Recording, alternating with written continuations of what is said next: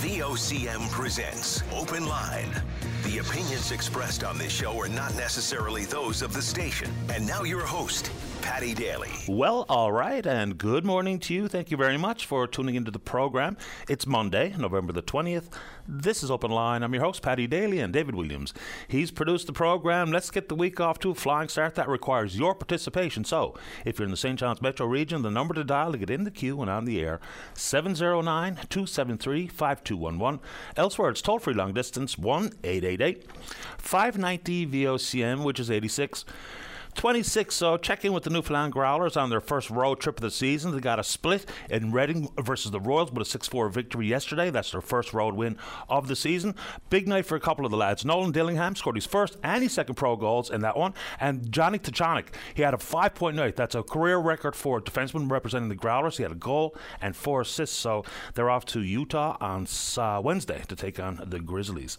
And congratulations to five uh, major midget hockey players from this province who participated participated in the Monctonian Challenge and the Quebec Major Junior Hockey League Prospects game. So these are the most bright prospects that have a chance to play in the Quebec League uh, coming up in their pending draft. So Ethan Percy, William Morgan, Nathan Pilgrim, Reed Chafe, and Gavin Connors, all five lads got to play in that game. So congratulations to them. Exciting times for those boys. All right, and check in in uh, Langley, BC, where MUN Memorial Seahawks uh, playing in the Canadian National Championships, Rugby Championships.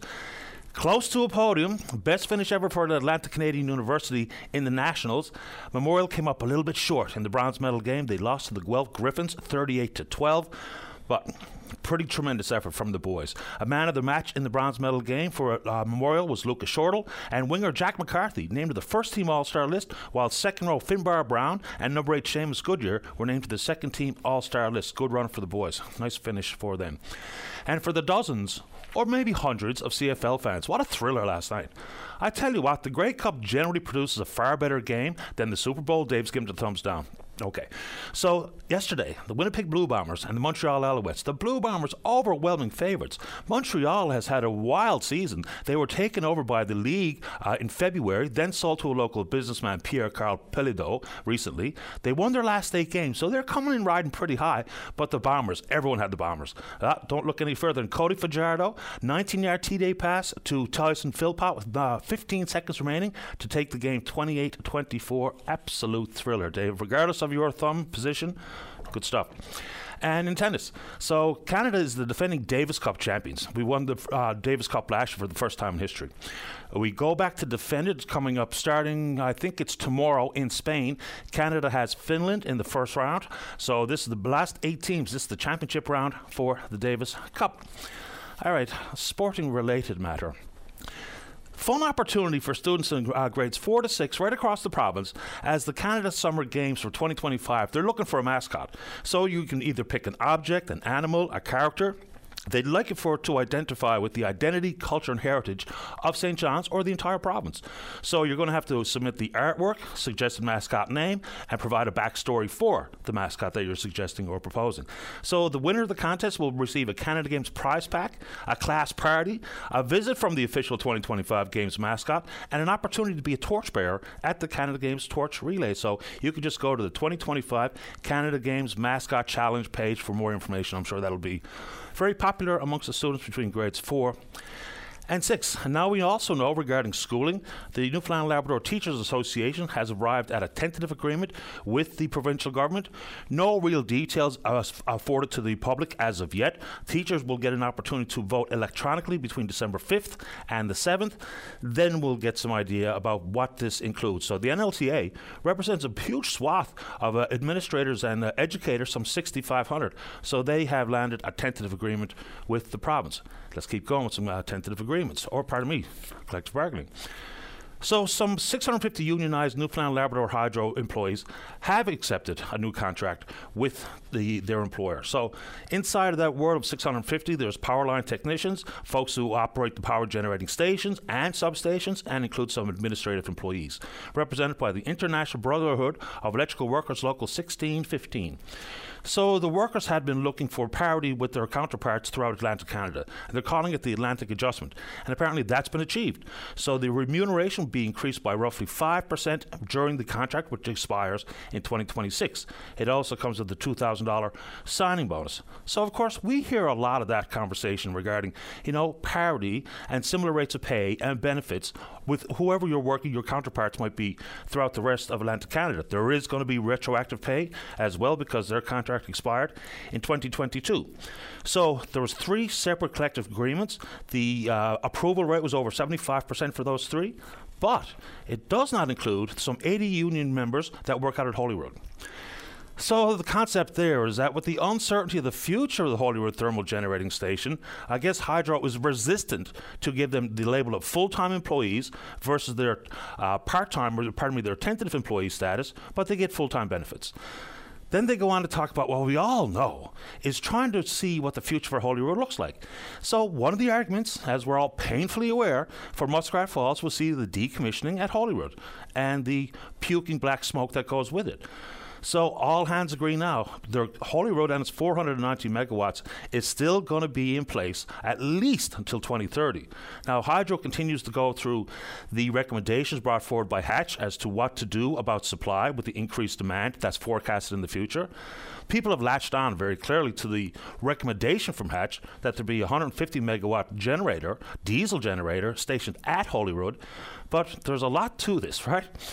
So, with the big investment out of Bay d'Espoir, $527 million for an eighth generating unit, and the monies to keep Holyrood up and running. And most importantly, I think, is if we're going to see some pending approvals for wind, hydrogen, ammonia prospects, we don't even know, and nor is Holyrood, uh, pardon me, Hydro really sure how that power is going to be provided and what that interaction looks like with the grid.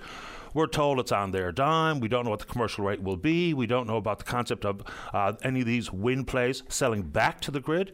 But there is a contract in place for those 650 unionized NL Hydro employees. And here comes a really important pending collective bargaining negotiations. So apparently, NAPE represents some uh, 4,000 home care workers in the province. And remember, home care was a big part of the seniors advocate, Susan Walsh, and her report on seniors and trying to combat poverty.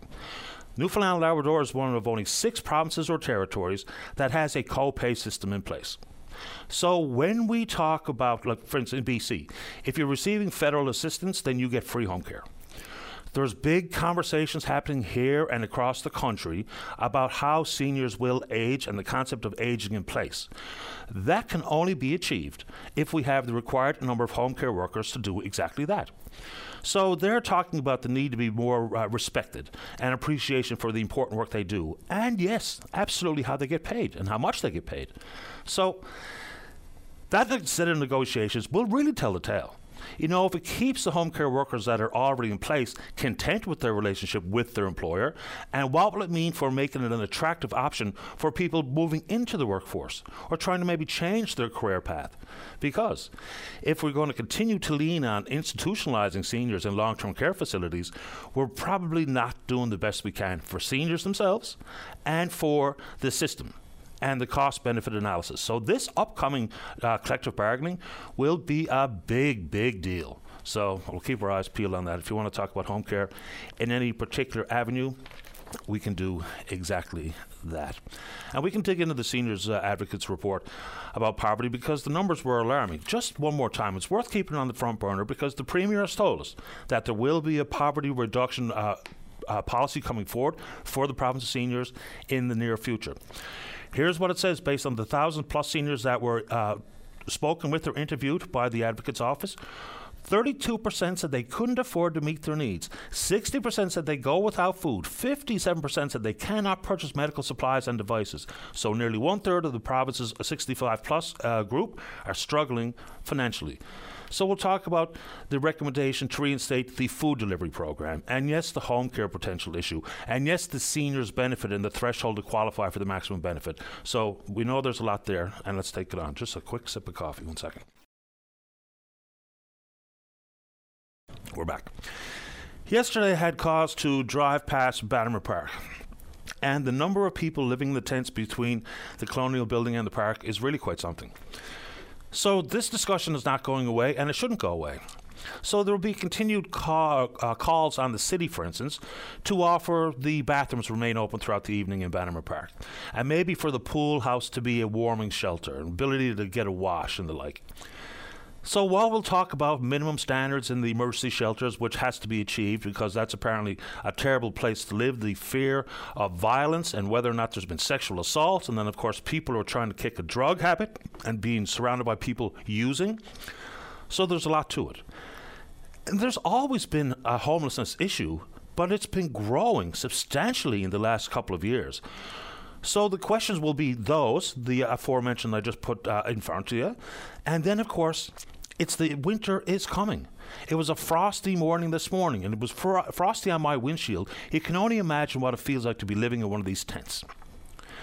So there's going to be people clamoring for immediate solutions where they lie. But of course, like most of you or all of you, the worry about folks who are living in the elements with the winter pending. I mean, winter temperatures are here. So, not a whole lot has changed on the front for these people and fingers crossed that there can be solutions found. And then you think back to last week, where the last few days of the uh, House of Assembly's fall sitting, and they only sat for 39 days in total last year, the 40 members of the House of Assembly.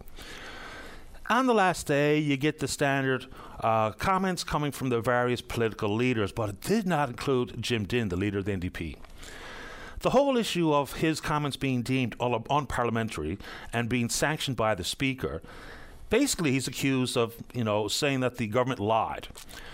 Well, Minister Pike, Social Development Minister Paul Pike, when talking about the number of houses that have been built, and you know, we're always floating around that 750 number when it turns out that it's 11. There's a long way between 11 and 750.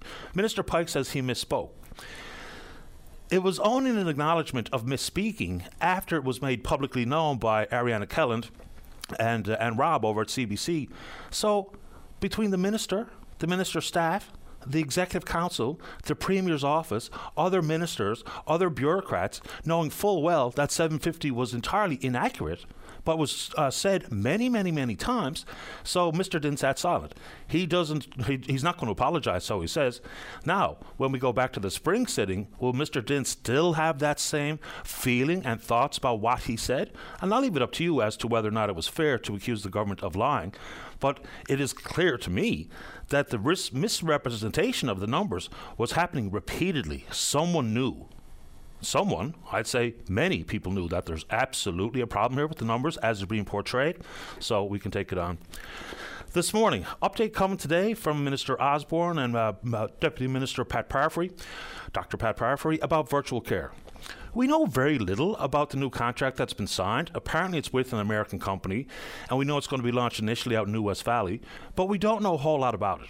Number one, there will be concerns from the doctors who are currently practicing in the province and offering virtual care as how much they're going to get paid. So they'll harken back to the uh, disparity between how much it costs to call 811 versus how much it costs to be seen by a doctor and the billing towards MCP. So we'll see what happens there. Also, with doctors currently offering virtual care in the province, there's a cap on the numbers of calls and appointments they can take per day. I've never heard any rationale as to why it's capped, and I believe that number is at 40. So if this is going to be a bigger part of the offering going forward, then you'd like to think that there's going to be a level playing field. Now, some people will say, you know, this is just another example of trying to stake out your territory. But when we have an issue regarding retaining doctors and or recruiting doctors, if there's going to be further expansion of different pay for private companies, and in this case we think it's an American company, of course that's not going to sit well. So we'll see what the update includes at some point later today, and we will be there, the VOCM newsroom or the team will be there. And the folks out in Bonavista, the ER has now officially opened. It's been open for a while. So the issue will always remain about the number of healthcare professionals required. So they had that floating target day after day. People would show up and there'd be a sign on the door as to whether or not the uh, emergency room in Bonavista was going to be open. And of course, if it wasn't, you had to travel to Clarenville, which is about 100 ish kilometers from that community.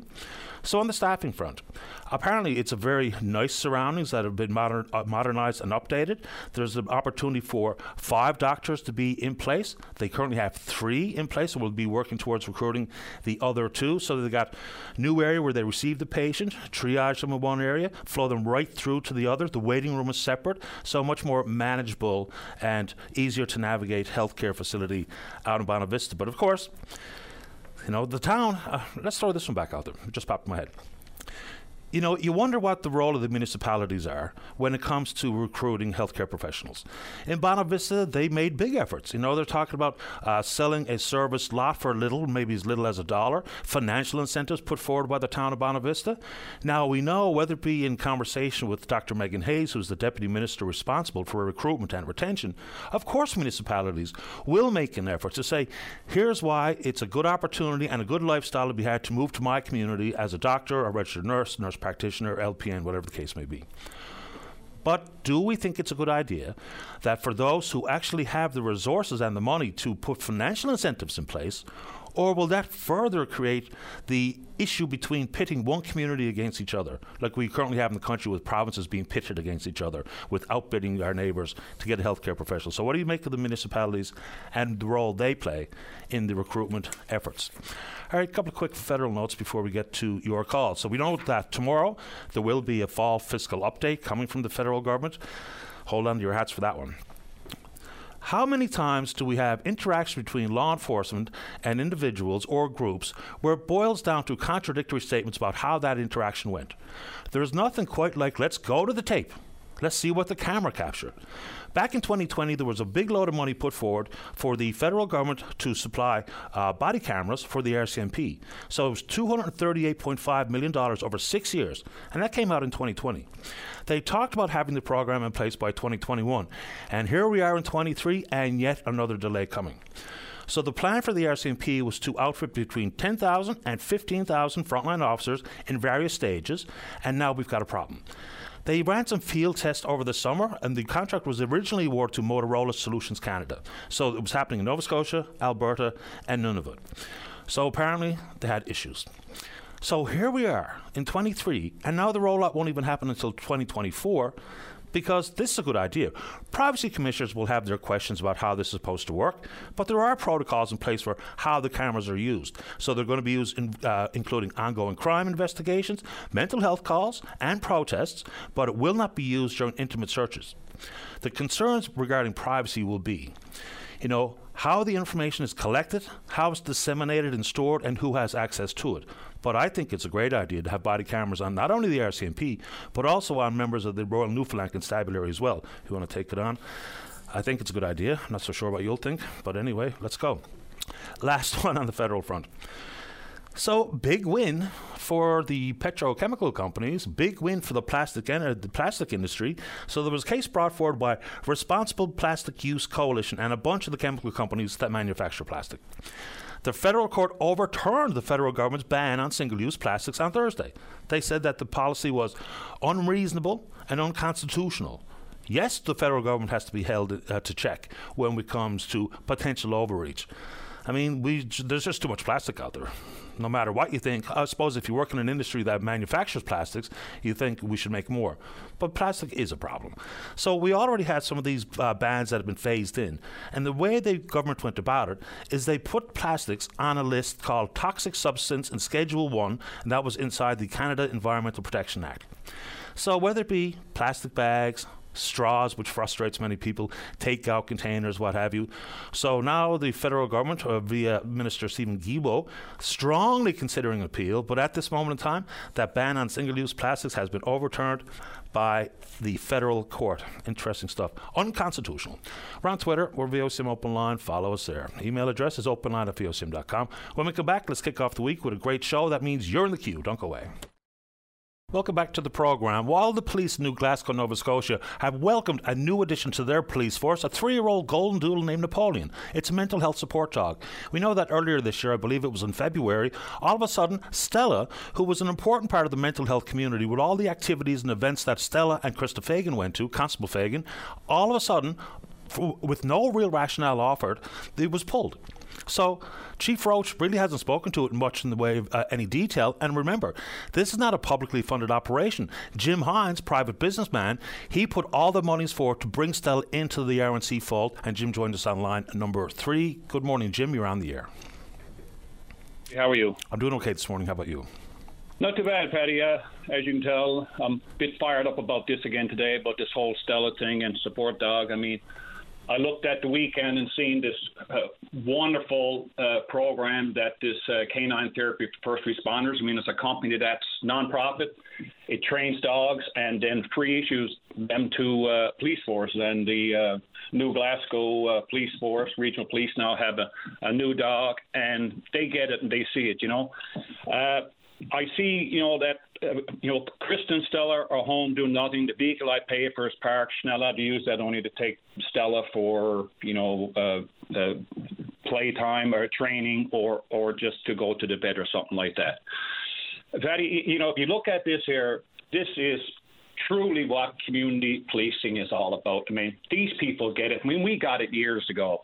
Chief Boland got it. I mean, the government at the time got it about community police, and that's what this is all about. This, this new canine going into the, the new Glasgow Police Department. I mean, it is totally, totally community policing. The community's involved, privately funded. I mean, sounds so familiar, you know, like all privately funded. And you know, Stella when uh, and Krista were doing such amazing work for with you know the community getting out. I mean, our community is hurting. I mean, the mental health here is on, is not on an incline; it's going straight up. And Stella and Krista were doing so much work. I mean, uh, Stella uh, and Krista went out to the White Rose Project. They had some issues out there with some mental health, and they went out there. I, I personally went along, and then Stella and and, and Krista also were invited out to the Valley out in Long Harbour, and it made such an impact, Paddy, that the Valley people come into the RNC headquarters and built Stella's Corner. And Stella's Corner, Paddy, was for officers who were not having a good day. I mean, you know, you hear about all these traffic accidents where the road is closed for a long period of time. You don't have to guess what's after happening there. These officers, young police force, these horrendous, horrendous things. And that's what that was put in there and paid for by Vale Inco. Today, that's no more. That that is now an office for two managers.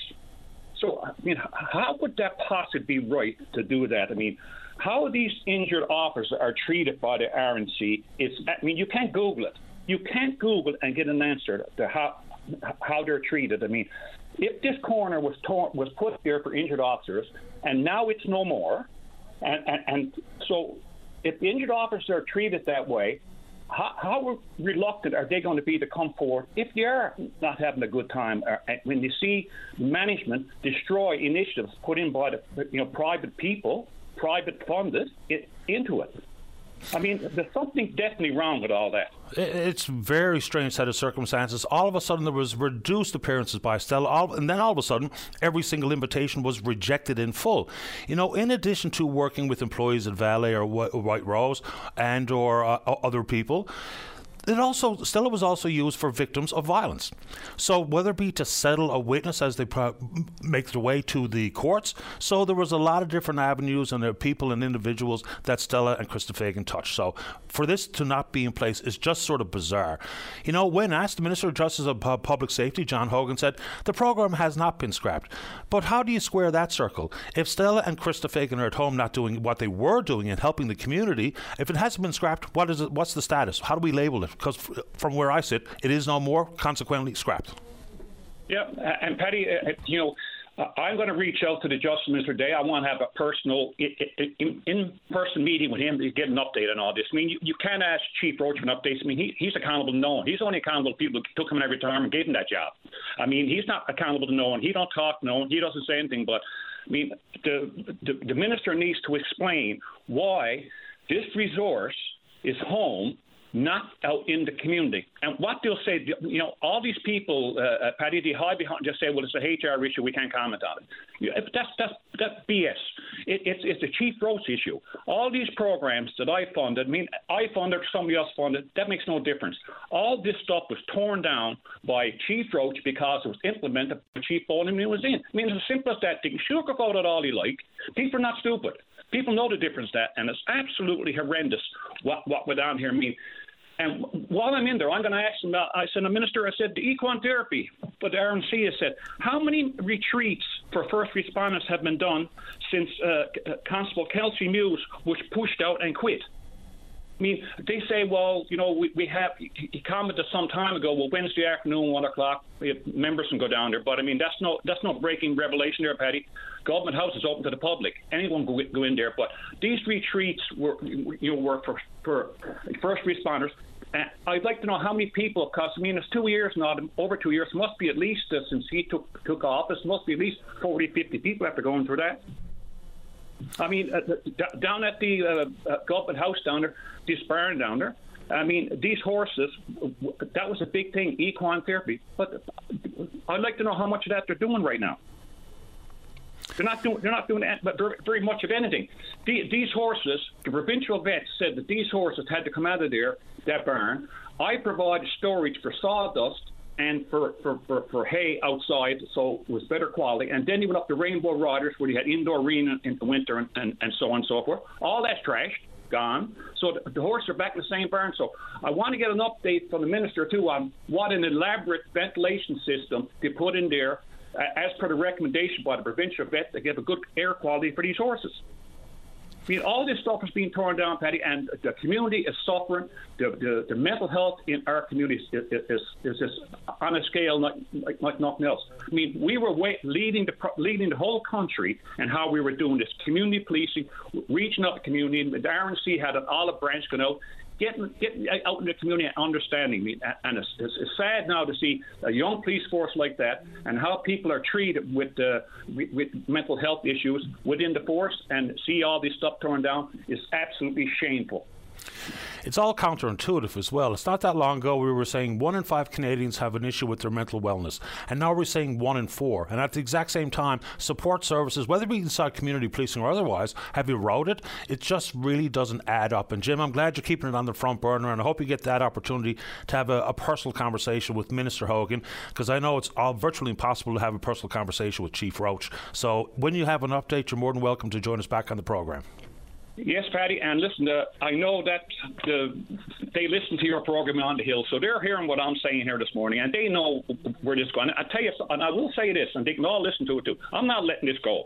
The community deserves better, and I'm going to make sure they get better. So, I mean, if Chief Broach don't want to, to to support any of the stuff, thinks it's crap, well, maybe he needs to take out his checkbook and, and write me a check for 350000 and I'll give it to a, a lot more charities that are crying up for funds in this community can better serve people with mental health. Appreciate the time and the effort, Jim. Thanks a lot. Okay, Paddy. Thank you. Take care. Bye bye. That's Jim Hines. And, you know, just imagine the entire program of Stella was covered in full by a private business person, and yet that private investment has now been shelved when all of the good work that Stella and Constable Fagan have done, I mean, you heard him talk about visits to White Rose and to Vale. I've personally been at events with Stella. You can see how the public interact with Constable Fagan and with Stella, the Portuguese water dog, beautiful animal.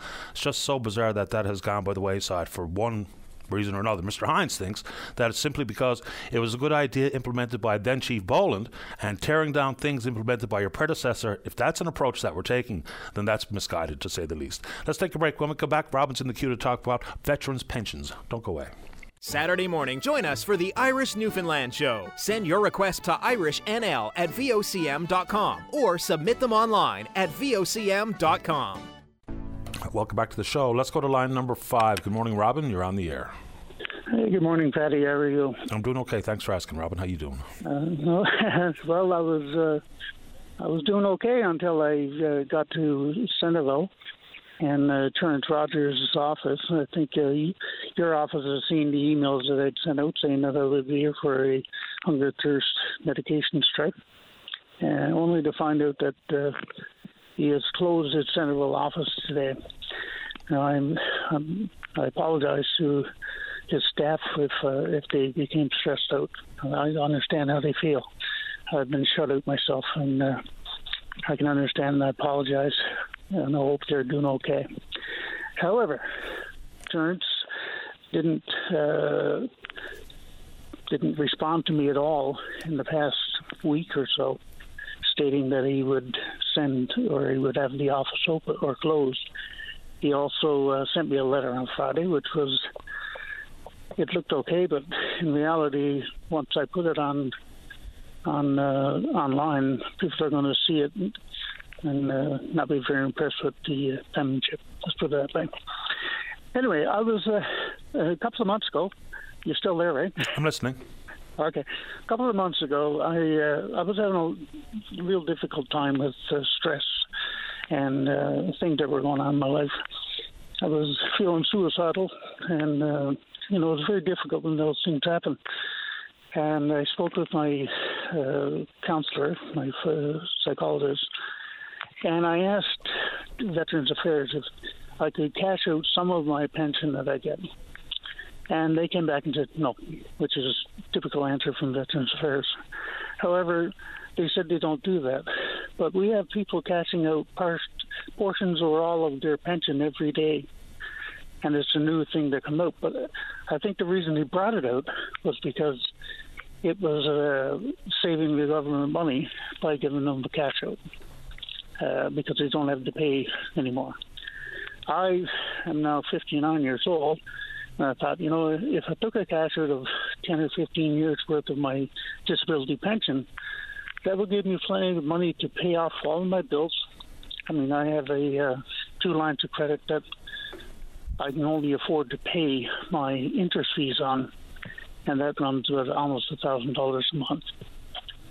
So I was asking for a cash out of a portion, and then after 10 or 15 years, they wouldn't have to pay anymore. They would save money. And they again said no. So I contacted the insurance's office. He was all in favor of helping out with all that good stuff. And then, for some unknown reason, communication started to slow and things were not being done. And of course, when you're a veteran who has been stressed out over things like this all their career, and ever since they retired, uh, they have difficulties in handling what's happening.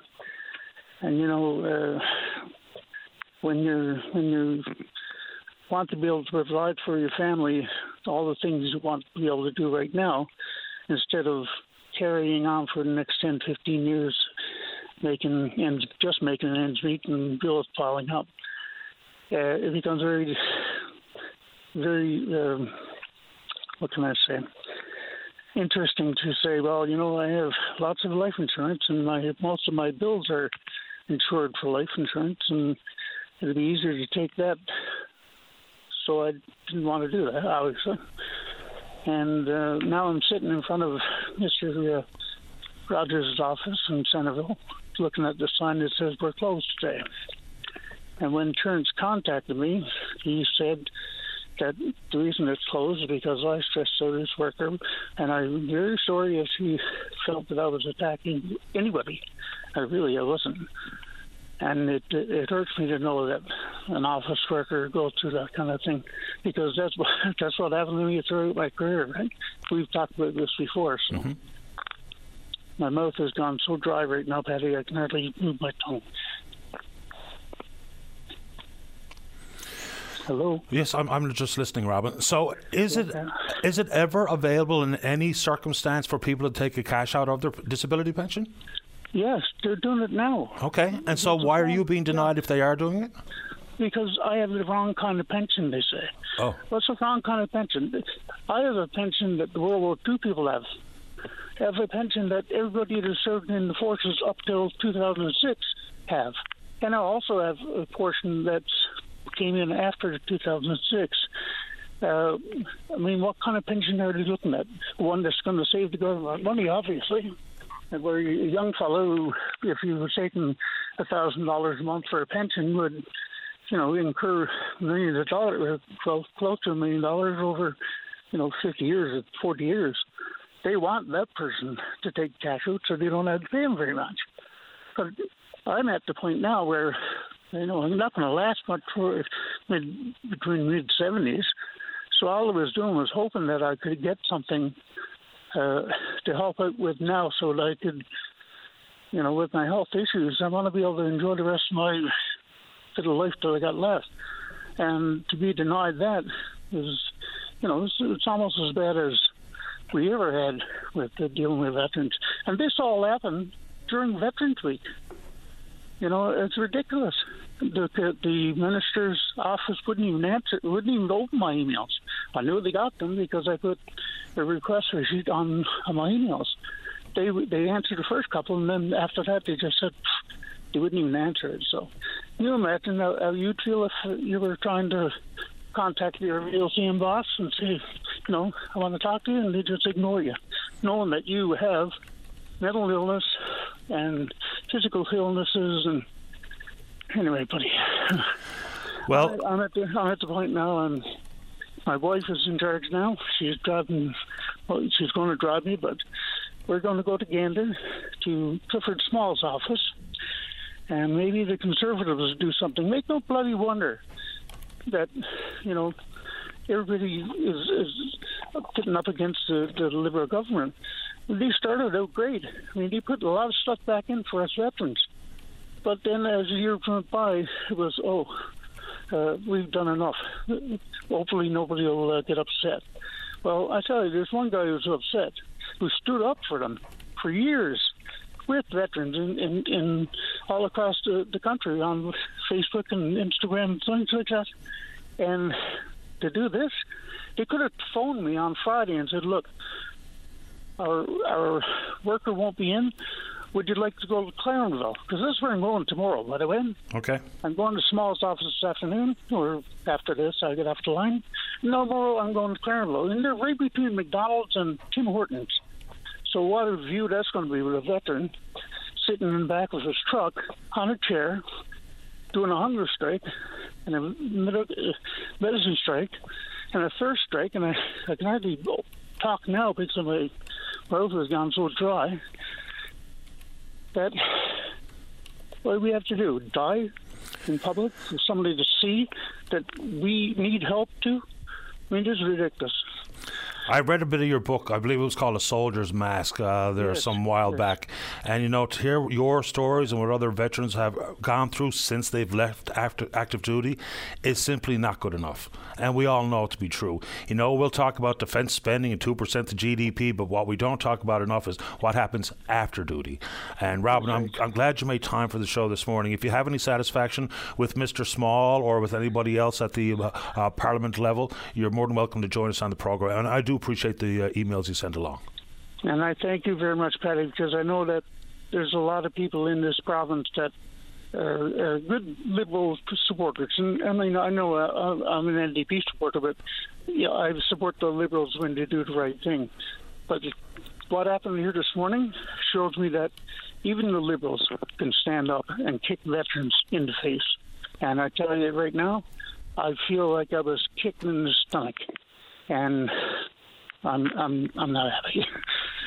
But anyway, thanks, Paddy, and uh, I'll contact you sometime the week and let you know how you're going. I appreciate your time. Good luck. Stay in touch. Thanks, Paddy. Bye-bye. Thanks, Robin. All right. Uh, getting a few emails this morning. You know, we're always going to talk about wind energy, and Dave is actually in the queue to talk about exactly that. Tom's there to talk about what's happening up on Bay Bulls Road. We'll have a conversation about Tent City, ferry service, and whatnot. But as I had a conversation last week with one of the representatives of Protect NL, which used to be the Southwest Coast Alliance, and this regarding their questions, concerns, and or opposition to any of these projects, specifically on the Port au Port Peninsula. One of the conversations was around infrasonics. We have tried to connect with people who have done academic research in the field. As I told Brenda last week, I was going to do some reading over the weekend, which I did. And most every conclusion in some of the scientific journals was that the impact was negligible. That doesn't mean we're going to dismiss it in full. We'll talk about it and whatever else you want to talk about right after this break. Don't go away. Welcome back to the show. Let's go to line number two. Good morning, Melissa. You're on the air. Good morning. Welcome to the show. What's on your mind? So I'm calling because of uh, I'm one of the residents into Tent City, and um, we're just pretty much calling because like it's getting colder, and it's like we're gonna freeze to death out there. Something gotta happen. Somebody got to budge. Like most of us got housing papers, like housing forms done out. Like I see, I go around town, I see all of them vacant housing buildings. I see all of them vacant buildings with nobody or no businesses in it. I don't know why they can't open one of them buildings for us until we get somewhere. Like it's getting really cold. There's people that's very sick. People is dying with the flu. Like it's getting really bad, and someone got to budge. Like Melissa, if they opened up one of the buildings, for instance, do you think it would very quickly become just like what people are seeing in emergency shelters, of which you and many don't want a, a spot in a shelter, given some of the violence and sexual assaults and drug use and we- whatnot? most of us don't want to be in shelters. Um, I find most of the shelters are really bad, but the organizations we have, the workers we have working with us, the volunteers we have working with us, they would, if one of the buildings would be open up, they would be we would still be homeless and it would only be a temporary thing. And that would be, I guess, run from our volunteers. And it would be made sure that the drugs and alcohol would not be there. Melissa, have you spent time in an emergency shelter? I have. I spent time at the gathering. I was physical and mentally abuse, sexual and physical abuse. A couple other shelters I was in up on Laco. Uh, it was not fit because of rats running all over the place. So that's why I actually went public about uh, the last place I was in. I went public about the conditions, and I had they pretty much kicked me out because I went public about how bad it really was in that personal shelter that the government pays three hundred and fifty dollars a night for. Melissa, and feel free not to a- answer this question if you don't want to. And I'm not trying to be personal, but what help us understand the circumstances in your life that have led you to be homeless and now living in a tent behind the Colonial Building. Um, so what made me become homeless was uh, my uh, partner in up in jail. I never got on the lease in time, and they evicted me. And then when he got out of jail, his apartment was already gone. How long have you been outside? How long have you been, have homeless? I have been homeless now for altogether almost, well, my little boy is almost two, so I have been homeless on and off for two years. And where is your, your son? I had to uh, put my son up for adoption due to I had nowhere to live, and Elson was not willing to help, so I had to make a decision and put him up for adoption. Describe the conditions in where in the tent city where you are now currently living. I read a story this morning about it. You know, we'll talk about the dangers of violence and abuse and drug use and what have you in the mercy shelters. What are you seeing in that this mini tent encampment? What are the circumstances like? Are you seeing violence and the like? There is some violence in me, but not at our tent site. Uh, some people do get pretty emotional, like we're living outside and we're not used to it, but I don't see many violence. Only when other people is coming that don't live there, that comes to cause trouble. Um, we are close to a park, so you do get some teenagers coming by and screaming and yelling and telling telling you like, "Oh, you're homeless because it's a choice." No, homeless is not a choice. Homelessness is because of a lot of people got this uh, three month non eviction notice. Um, that's a lot of people I'm seeing that's with us now is mostly due to this three month non eviction notice. The only way we are really going to fix this homelessness if we take this three month non eviction notice out.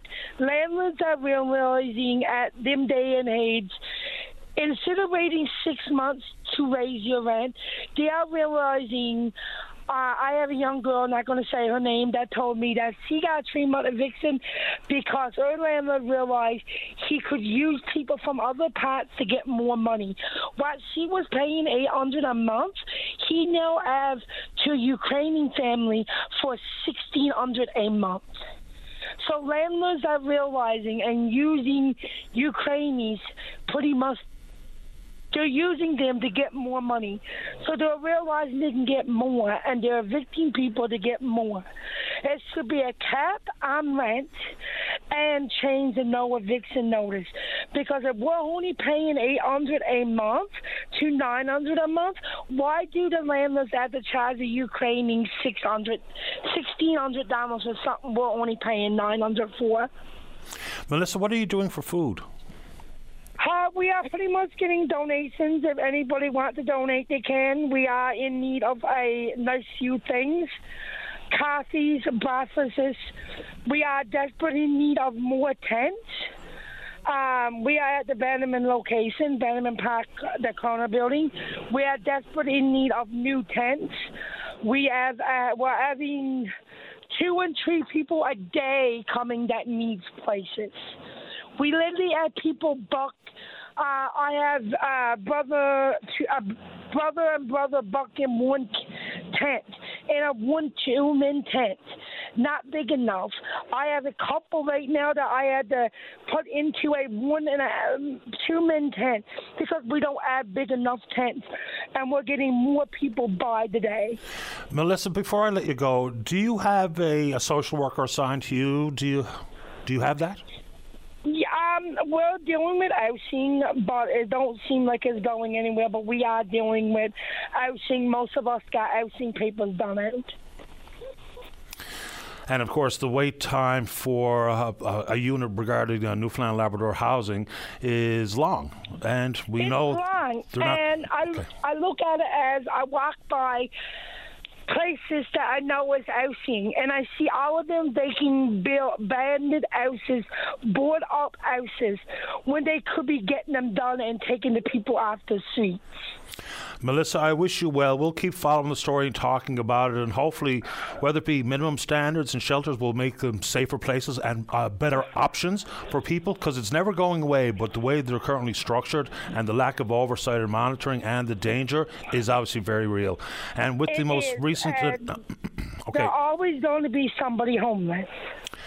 there is, regardless of how hard we try, there will be people that fall through the cracks. I, I wish you well, Melissa. Take good care of yourself. And thank you. Everybody wants to donate. You guys are more than welcome to donate tents or anything. Stay in touch, Melissa. Be well. We will. Thank oh. you. Bye bye. Bye bye. You know, even when the uh, housing announcement last week by the provincial government, and it will be built, of course, units built by the private sector, but the rents will be uh, put forward by the Newfoundland Labrador Housing Corporation, which is one of the things that's missing in some of the other housing announcements, is how we ensure that it's affordable on the other end. Uh, Dave, you- yeah, okay, let's go to line number one. Good morning, Verna. You're on the air. Hi, Verna. Hi, I'm just calling in regards to the Bell Island ferry service situation and the Bell Island, uh, the hospital. Right now, we're down to uh, uh, one and a half boats, we'll call it. The Legionnaire has gone to uh, the harbor to have some work done on it. W- Last weekend was the same thing. They took the boat and had to go for repairs. All of a sudden, this week, they announced Thursday the boat was going on Friday it would be back Sunday. Uh, Sunday announced that it's not going to be back now to the middle of the week. Uh, the Beaumont on the weekend that was uh, down because of the weather situation, of course. So it was in the cove, and uh, yesterday morning uh, the boat couldn't run because of the weather. And our hospital for Friday, Saturday, and Sunday, we had it closed from 8 p.m. to 8 a.m. each day. So yesterday, of course, because the boat wasn't running, we had no hospital situation either. So we had no hospital open, we had no boat running, and you know our situation when our hospital's closed, we have to call the ambulance service, and they come and assess, and they take you over to St. John's for health care. We had no health care. We had no transportation what kind of plan in motion are they ever going to come up with? Or are they ever going to come up with it? You know, the people deserve better. They're, they're, they are playing with people's health. Yeah, when it, as it comes to as it relates to the ferry issue, I'm never really sure what to say when there's a need for uh, dry dock services for the Legionnaire or any other ferry in the province. But when it comes to healthcare, remind me what happened because if I remember correctly, there was a quasi grand seduction in place, and there was an effort to keep a doctor who had long been on Bell Island and wanted to stay on Bell Island, but there was some issue regarding the contract or the number of hours he wanted to work or something. I can't remember what happened, but what happened with that particular doctor? You know who I'm talking about. Dr. Ayer. Yes. Yeah, right. Uh, of course, he left uh, because of I'll call it politics because that's basically what it is. Uh, if you do and you you do what they say, to what they want, whether it's going to be beneficial to the people and to you, it doesn't matter. So what happened was when he left, uh, a term come up and he came back. So he wanted to renegotiate, wanted to talk to them, and what basically it was, he was saying to them, "Look, guys, I can come back and I can take on all my clients that I had, my patients." And I'll be there Monday to Friday, for the people, which you're going to get, you know, 450 to 500 people taken care of. But I cannot work Monday to Friday, weekends, and and evenings because it's only going to be a burnout for me, and the people are going to suffer because I can't give them 100%. No, we want on the weekends, we want you in the evenings, and we want you in the daytime. Whereas if he would have come a locum would have been eliminated days, whereas now we need the locums during the days. Mm-hmm. Because we don't have the we don't have the doctors, and again, in regards, to, I'm sure doctors are looking at Bell Island. We now have come up with a solution to offer a doctor to come back here to give him the home he ha- he deserves, the and bottom line is we have a boat situation that we don't have management that's running it. There's no plan in motion. There's, they're not being active, proactive, or using common sense. I mean, they knew that the boat was going on Thursday. Well, which we didn't know. And another example is VOCM. I don't know how you guys found out before us this morning, but uh, you guys were advertising that uh, the boat would be going for uh, to be uh, fuels. We didn't know that. Well, I guess it's a good thing you tuned in to hear Jerry Lynn talk about the uh, Legionnaire this morning. I heard that as well. Uh, Verna, very quick last comment to you before I go to the news break. Uh, basically, you know, I, I know Dave is will be leaving in December. What's going to happen to Bell Island? I appreciate your time, Verna. And I Appreciate you too. Take good Have care. a great day. You too. Bye now. Bye bye. All right, uh, Tom and Dave, you stay right there. Wind energy, water, sewer, whatever you want to talk about right after this. Don't go away. Every Saturday is perfect for a night at the cabin. The Cabin Party with Brian O'Connell. Saturday night starting at 7 p.m. on VOCM. Welcome back to the show. Let's keep rolling. Line number four. Good morning, Tom. You're on the air. Good morning, Patrick. How are you this morning? Great today. Thanks. How you doing? Thanks, great. Uh, Paddy, before I get to my topic, I was listening to that veteran there with the issues of trying to get a payout on his pension. Mm-hmm. Uh, I, am a retired uh, finance officer from the military. I, have never heard of pensions being paid out, but it's been a while since I retired. But aside from that, you know, I understand the man's facing some difficulties, but uh, I would encourage him to seek some alternate routes because once once he gets a payout, if indeed he achieves it, what's he going to live on then? Uh, I would assume that's his main source of income. So, you know, there's the there's the benevolent societies that the military has to help people in need. So maybe you should reach out to one of them uh, before he, he does the drastic step of trying to cash out his pension. Uh, that's not why I'm calling. Uh, Paddy, uh, I live on Bay Bulls Road in uh, in St. John's here. And I'm not sure if you remember uh, when Andy Wells was mayor, a bunch of people before my time of living here would would attend city council meetings and uh, they would be protesting about the lack of services that we had in this area, particularly water and sewer and those things. Uh, and uh, it made the news every time there was a meeting because they were in the gallery. Uh, but since then, um, when Andy was mayor, there was a a grant of money that came from the federal government to provide water and sewer services for us. Uh, that didn't happen because, uh, according to people who lived here longer than I have, the money was moved to Kenmount Road. People were told that we would get what we're supposed to be getting later when the tax base built up on Kenmount Road. Uh, since then, of course, uh, we remain without water and sewer services. And three years ago, the federal government said to the city of St. John's, you can no longer pump raw sewage into Shoal Harbour, you have to bring it to the pumping station. So, as a result, they had to connect to the to the main system, which meant those of us in the Bay Bulls area had our, all our things torn up. And for the last three years, that's what we've been dealing with. Uh, uh, we were notified we'd get water and sewer.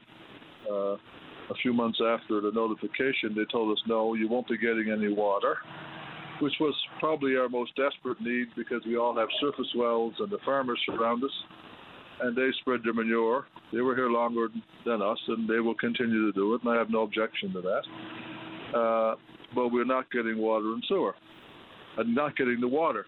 And uh, anyway, the uh, uh, since then, since this construction started three years ago, a lot of people have lost their water, and the city had to pay for the uh, digging of five artesian wells, I think it is. So today, at 25,000 bucks a pop, uh, after having been pumped water for for the whole year, or having water delivered to them.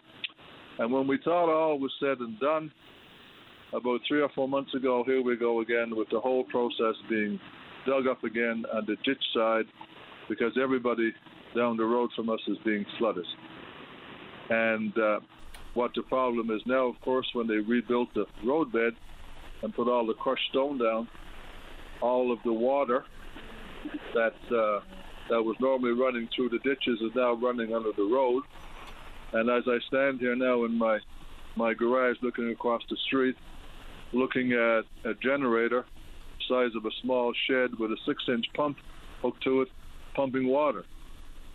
Now, this has been one big major screw up and I can't understand why the city is not letting us know what's going on or why somebody is not being held accountable for this mess that's been happening. And I'm sorry for the ramble here, but that's that's what's been going on here.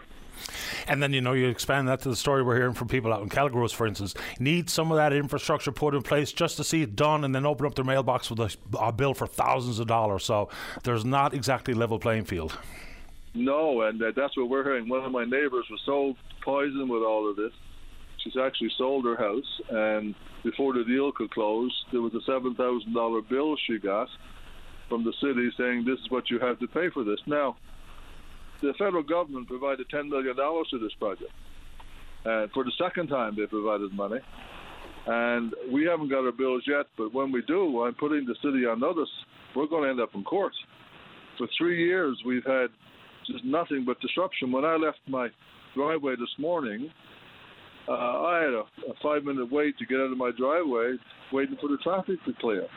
And I know you can't hear it now, but as I was saying, this big generator is going 24 7 at the end of my driveway. But what's probably the most upsetting about all of this is that we're not hearing a single word from City Hall. You know, you think you could put a little flyer out or make a press release or send us a little note saying, guys, you know, this is what's happening. This is why all this construction is going on. Uh, and nothing, not a word, not a word from anybody. I find it amazing, absolutely amazing. And, uh, and then sitting here saying, "Oh well, I guess you can expect to get a bill soon for this." Uh, crazy, you know. And I, I know I'm venting here, but I don't know who to vent to because I know these people may be listening, and maybe they will they'll pay attention to this and let us know what the situation is. So. I appreciate the time and the vent, Tom. You're always welcome. Thank you, buddy. Thanks for listening. You're welcome. Take good care. Okay. All right, bye bye. Yeah, uh, let's see here. Let's keep going. Line number six. Dave, you're on the air. Good morning, Paddy. Morning. How are you to say? How are you to this first day of the week? Top shelf this morning. How about yourself? Not bad at all, sir. I've decided to come to the airways with something probably a little different than you're used to hearing regarding the development of windmills and hydrogen power on the West Coast. I think the predominant and most up front so far has been only the the side of protest, uh, the side of con. So this time you're going to hear a little bit of pro, and we actually have started a uh, pro support rally that will be taking place next weekend, next Saturday, in support of green hydrogen projects. Not just obviously the one here locally with World Energy, but as a sounding board for green hydrogen and green projects of any type province wide because I mean in particular one of the main reasons that I would be for it and only now starting to speak out basically pro has been it's it's taken me a little while of course like for a lot of people to to go forward and research some of the things that I've been hearing regarding the detriment of such projects such as windmills to find that most of what I've heard is complete misinformation if not direct propaganda, which basically is not rooted in strong scientific fact. And any major concern that there was and and was viably able to be researched, I, I went after it before I formed the opinion that, well, okay, as as you prior mentioned, there are obviously some uh, every every project, everything that we do may have some kind of a negligible uh, impact or a side effect, or shall we say, other than the the intended effect, but they're negligible. They're not something that the world has been proceeding forward with that you know represents any immediate harm to our health or our way of living or our quality of living. It's it's been mostly very propaganda filled type of uh, deterrence that I've witnessed so far. Some of it if you oppose it and you say contra to it, you get some really nasty responses. Yeah, and I get them, and so be it. You know, when people ask questions, that's all fine and dandy with me because if we don't ask some, uh, we don't ask all the questions, then we might be proceeding with a little bit of a darkness. But you know, the call last week about infrasonics. I did what I said I would do, and I wrote, I read a bunch of stuff about it over the weekend. And basically, and I mean, the one that I even have right in front of me, the Journal of Acoustical, the Journal of Acoustical Society of America. So they did this research report. It was out in uh, April the second of 2021, and it talks about negligible health impact regarding low frequency sound and infrasonic. So, you know, while people, that's where I think you know the biggest risk. If we talk about the business model you know, for starters, that is what it is. And it's not necessarily 100% my responsibility or worry, even though my federal tax dollars are absolutely involved in this project. And yes, we can uh, talk about and understand environmental impact. And environmental impact is part of every single project, regardless of what we're talking about oil, wind, mining, forestry, whatever. It has an uh, environmental impact. But when we talk about impact on health, I think we should be really careful and make sure that we get the absolute best, most accurate information out there because that would be the one thing where we all would share. If there's a legitimate health concern regarding whatever the case may be, oil or wind or forestry or this these wind projects, then we all would share those concerns.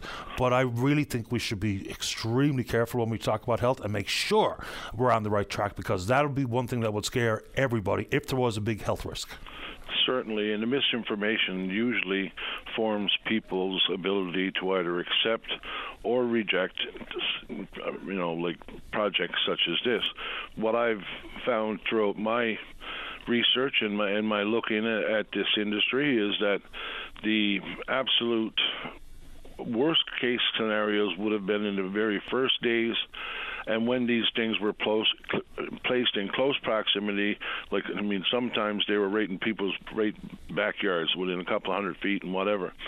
The old style of of uh, of wind generator did re- emit a fair number of EMFs and this type of thing or whatever, so the argument could be made at that time what World Energy and others have done, and I think provincial legislation has provided the exact basic things that are required would be a setback or buffer zone so that these things are not placed right upon you, and they certainly aren't.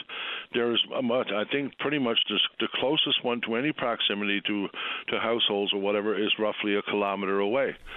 Most of what you read that would downplay placement of these things predates 20, I think it was 2011, some of the things that I had actually written that were on basically the old technology, which has evolved, and of course not having changed my mind one bit until I was ready to accept what I would be promoting as something as great for us to do.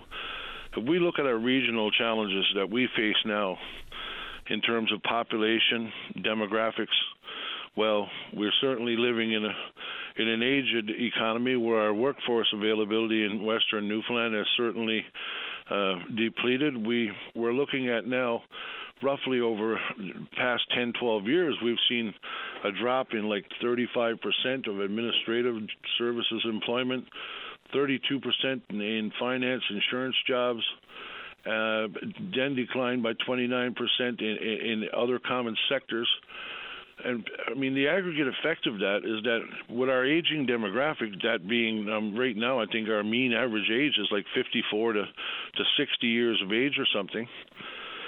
That the impact on the workforce is that we're aging out.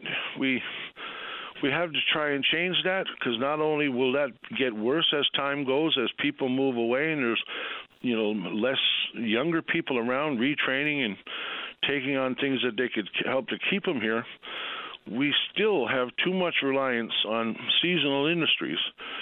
And, and many, much of that, those industries are away in other parts of the world. So we're also dependent upon economies and industries and how they operate in other places that are somewhat out of our reach. That our aging demographic are very much attached to, and, and, and you know this is this is not only about progress for our region as a lot of people will say, "Oh, you're just in it for the money," or so many business people is after this for the money. Not that there's anything wrong with that, but it's not only about progress. This is also about regress. Having to see the things that are getting more challenging for government to pay for for us, uh, i.e., healthcare, education, uh, keeping up our aging infrastructure that's out there, such as our roads and our bridges and everything else. They need people working. They need people paying taxes. They need corporate citizens like World Energy and others that are be setting up island wide, paying into provincial, um, you know, like royalty regimes and whatnot that benefit every region of Newfoundland. And we look to the future because the availability of hydrogen sets us up for such things as what we're about to see countrywide like we could potentially look at an industry in, in terms of using hydrogen in mini grids uh, in from remote communities that are getting very expensive to live there, very expensive for anything that's fossil fuel, uh, hydroelectricity related. It's it's absolutely gone through the roof. People can't afford to live in these remote communities. Well, the availability of hydrogen systems, mini grids, could change a lot of that. That would affect places for us, especially like in northern Labrador, beyond that in the northern territories and whatnot, and open up the opportunity for industry for us all. I mean, I would not be for anything, Paddy, that was untowards and immediately dangerous to the general population or something where you're risking your health for a bit of benefit financially. I've looked at it. Last week, a group of us got together and we decided, well, no one issue really should have any just but the one side put out there, and that's pretty much all we'd seen to this point. We yeah. tested the waters. And I, I, do have to get to the break, but I mean, it's really in Port au Port specifically that we hear as much negative pushback as we do. Down on the Burin Peninsula, they seem to be quite pleased with the consultations they've had with Everwind. Folks in the Exploits Valley Group and the hub that would be Botwood, all extremely optimistic that it will indeed come to pass. Again, I do think the fact that people have an understanding or history with uh, John Risley and doing business in this province, I think that kind of drives at least some of it. I don't know if it's most of it or all of it, but certainly some of it. So in other parts of the province, really not that level of concern. Port of Argentia, Come By Chance. Haven't heard the kind of pushback we're hearing from Port au Port, but so be it. And so be it for people who want to be putting forward the pro side of the story, the pro side of the economic, uh, certainly the economic upside. It won't be huge, but it'll be something. Uh, last word, Dave, because I do have to get going. Well, I guess like most regions in Newfoundland, because of the way times change, needs arise that we have a need for strong private sector investorship in our region. We can't rely upon our government uh, to provide everything, and especially at times when everything from the available tax dollars to the amount of people paying into that system is challenged. We got to change that, and we got to change it for the benefit of generations coming behind us. It's not all about us here right now. Appreciate the time, Dave. Thank you so much, Paddy. And uh, throughout the week, I'll be back probably, if you don't mind, just to update and inform uh, as to when this massive rally that it looks like is going to be should take place. It's next Saturday. I think the time set is 2 o'clock. I'll have to check with others, but okay. it's a show of, of support. Appreciate the time. Thanks, buddy. You're welcome. Bye bye. All right, let's take a break. Don't go away. Welcome back to the show. Let's go to line two. Mark, you're on the air. Hey, Paddy. How's it going? Doing okay. How you doing? Not too bad. It's getting a little colder. Um, you heard from, we all heard from Melissa this morning. I, I actually saw her this morning. She's one of the residents there of Tent City, and she's wondering why nothing's being done by government. And I'm basically calling to say the same thing. I'm, I'm very disappointed. I'm embarrassed. Um, we see other places, other locations who are taking action and we're not seeing that here.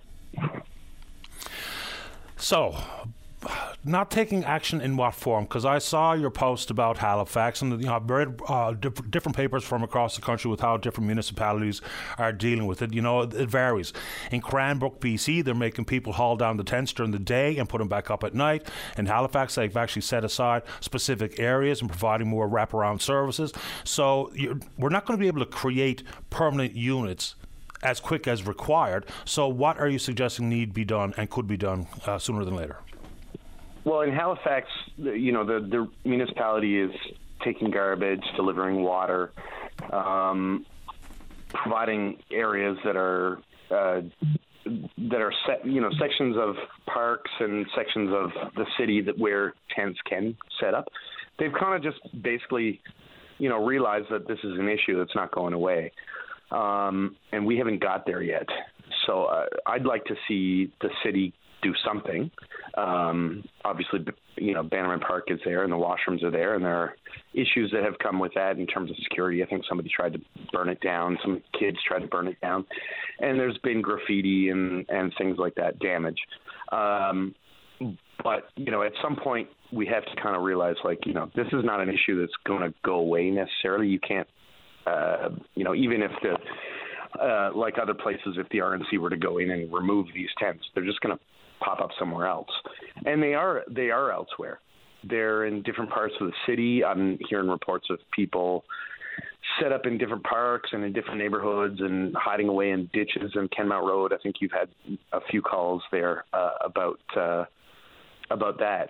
So you know, it's time to actually do something. Is there a legitimate point being made when they talk about keeping bathrooms open overnight and or opening up the pool house as a warming shelter?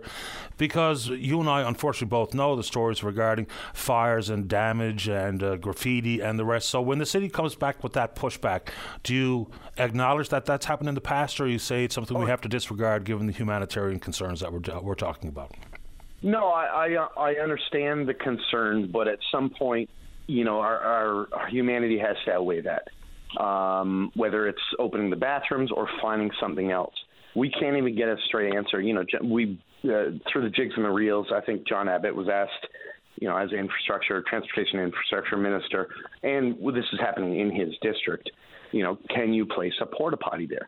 And the government can't even place a porta potty. So, you know, is the mayor going to step in? Is is council going to step in? Is uh, Jamie Korab going to step in as uh, public works lead to determine, you know, can we can we get some infrastructure uh, for the folks at Tent City, whether it's a bathroom, a warming shelter, wherever that may be, um, or uh, you know some of the supports that we're seeing other communities uh, provide. And I think like one of the one of the interesting examples that we're seeing pop up around Canada is uh, you know Peterborough's built 50 homeless shelters. They're putting that together very, very, very, very quickly. So could that happen in you know in one of the government or city owned parking lots around the city? Um, could they quickly put that kind of thing together, or do we have to do this on our own? And uh, you know, I guess the the the ticking time bomb here is that that winter's coming for one, and we're not we're not seeing a response at all, and people are going. Somebody's going to freeze and this is not new, and it just makes me, I don't know, I guess frustrated. I'll say, when you know when government officials talk about these issues, and yes, we had some sort of misspeak, misrepresentation, or lie told by a public, pardon me, a, a social minister about the number of units that have been attended to. You know, it gave people a sense that we were headed in a much better direction when in fact we're not. It's been sluggish to say the least. Announcements are good, actions are much better, and we're nowhere near where we need to be. And then you just factor in the affordability issue. You know, I think the province was on the right track last week with their announcement regarding private sector build, private sector landlords, but the rent will be set at affordable rates by the Newfoundland Labrador Housing Corporation. And I am interested in seeing what the Auditor General comes up with when she does her audit, her and her team do the audit of how that housing stock has been managed. Uh, I'll give you the final thoughts this morning. Mark, what would you like to say? Yeah, I think um, I think the the mid and long term stuff is you know we're on the right track in, to some degree, and we can have our our uh, disagreements or arguments about you know how that might work, what might happen after five years to that housing, that affordable housing stock. Is a private sector developer going to just determine, hey, this isn't working, and we're going to get rid of it? Um, you know, this this kind of thing probably needs to be locked in. So the mid mid and long term is is another a whole other discussion. What I really wanted to call about today was the short term. And we're seeing, you know, we're also seeing, you know, I'm a volunteer down there at Tent City. Um, we're seeing other folks uh, move in, um, uh, folks that are associated with the Trucker Convoy, freedom movements. Um, you know, at what point is this going to be uh, taken out of the hands or shared with the volunteers that are currently working down there and taken on by the Red Cross or by the government? in order to ensure that people are getting what they need. We're not seeing the harm reduction ban from uh, from the health authority go down there, which we know has uh, somebody from end, end homelessness um, that you know ensures that everybody's signed up for NL housing, signed up for city housing, uh, and and we're not we're not seeing any action in terms of even a, a porta potty. So uh, you know we have a donation. We, we believe we have a donation of a porta potty we're looking into because you know we're not waiting for government now. We're we're just basically going to do stuff. Um, so you know, is that infrastructure? If we place a porta potty down there, is it going to be removed by the RNC? We were told at the Confederation Hill protest that the RNC would simply remove a porta potty if it was there. So we want to ensure, and I've sent an email out on over the weekend to government departments. We, we want to ensure that that infrastructure can stay. And if government's not going to do this, uh, you know, do we need to start thinking about building these homeless shelters, keeping people out of the cold, and resolving some of these issues in the in the very short term? I appreciate the time, Mark. Thanks a lot. Thanks, Paddy. And if anybody wants to, any business owners or any folks that want to get involved uh, want to reach out to me, then uh, they can certainly find me on Twitter or Facebook, or or uh, happy to let Dave give them my uh, phone number to get in touch. Sure, and if you're looking for Mark, his last name is Wilson on Twitter. He's Mayor Mark Wilson, and on Facebook, simply Mark Wilson. Appreciate the time. Stay in touch. I, I ran for mayor in 2009, and I thought it was a good uh, Twitter handle, so I just kept it. Why not? um, Got to keep everybody in check, Paddy. Uh, thank, thanks a lot for your time today. I appreciate yours. Take care. All right, bye bye. Uh, let's go ahead and take a break. Don't go away. Start your day off right. Get the latest updates on news, traffic, and weather conditions, plus interviews with today's newsmakers. Your go-to source before you get on the go. 5:30 to 9 a.m. weekdays. Your VOCM mornings. Welcome back to the program. Let's go to line number three. Say good morning to the Director of Advocacy and Communications with Municipalities Newfoundland and Labrador. That's Dr. Deatra Walsh. Good morning, Dr. Walsh. You're on the air. Oh, good morning, Paddy. How are you this morning? Very well. How hmm. about you? I'm good, thank you. Um, uh, we note in your preamble that you uh, were, were, starting a, a, reignition, I suppose, of the conversation about the role of municipalities in healthcare, and that's uh, part of the reason why we're calling in this morning and why I'm here this morning as well. Uh, I'm glad you picked up on it. You know, I've put that out there repeatedly over the years, and it's only to provoke conversation because, you know, we may indeed end up with a community versus community like we are experiencing with the province versus province. But as so far as MNL and you personally, what do you think the role is of municipal uh, leaders. Well, and I, and I agree. I think it's important to have this conversation. Um, we're at a, I would argue, a very different time right now than we were even perhaps 10 years ago, 20 years ago. And at MNL, we recognize that municipalities do have a role to play in community health and safety. And in fact, that was one of the advocacy pillars that our board voted on in 2022. And and, and in saying that, it's um, it's that municipalities don't need to take on all of these things. Certainly, there are other systems that are working, but um, there is a place um, for them because healthcare and well-being is happening in community. And you know, um, doing municipal work is not just about what we would call core municipal issues. It's not just about roads and infrastructure. Um, the health and well-being of our residents um, goes across the board. Um, so yeah, it's it's definitely part of the conversations that we've been having, and certainly with the health accord and the consultations around that, the government of Newfoundland Labrador recognizes that municipalities have a role to play. I think what we need to consider here, and to your point, um, are, is there a competitive environment? Um, and I would say, no, I don't think that's the goal here to create a competitive environment. And certainly from MNL's perspective, that's never what we want to see. Um, we recognize that there's certainly a shortage of physicians, a shortage of healthcare professionals. You know, services are definitely under strain. Um, but it's so, so, so important to work together. And again, for our municipal leaders to have what we call a seat at the table when decisions are being made. Yeah, because there's a big difference to, between, say, for instance, here in my community, Dr. Megan Hayes, who is the uh, deputy minister responsible for recruitment and retention, here's why this community is perfect for a young doctor and their family. And describe all the amenities and attributes and the people and the history, or whatever the case may be, to paint a very uh, encouraging or enticing picture. I think there's a long way between that and financial incentives, because that's where it's going to be the haves and the have-nots will probably percolate up to the top of the healthcare recruitment conversation. So I get how municipalities, and if I'm the mayor of a community, my concern is my community. And I want to do the best I can for them. Even though it's not my uh, absolute mandate role to be involved in healthcare recruitment, if it's going to make my community healthier, safer, and better, then I want to do what I have to do. But I just I don't really know how we can make that you know, equitable across the differences between a big urban center and a small rural community. So that's that's where I'm hoping the conversation goes. Absolutely, and uh, you make a good point. I mean, municipal leaders, and certainly we've heard it over the past couple of years. Um, you know, it, even though it's not necessarily totally within their jurisdiction, um, but they are the first point of contact for many residents who are experiencing challenges navigating any of these systems. So, you know, there is they they, they care. You're absolutely right. They care about what's happening in their community. Certainly, a lot of our members and a lot of our municipal leaders are working together with other communities, and you know, we've always advocated and we've had lots of conversations with you about a regional approach, and healthcare is no is no different than that.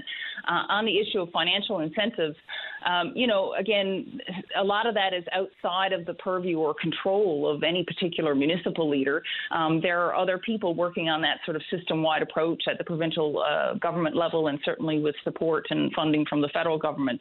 Um, and how that rolls out is uh, is important. Um, is again, it should never be to pit one community against the other.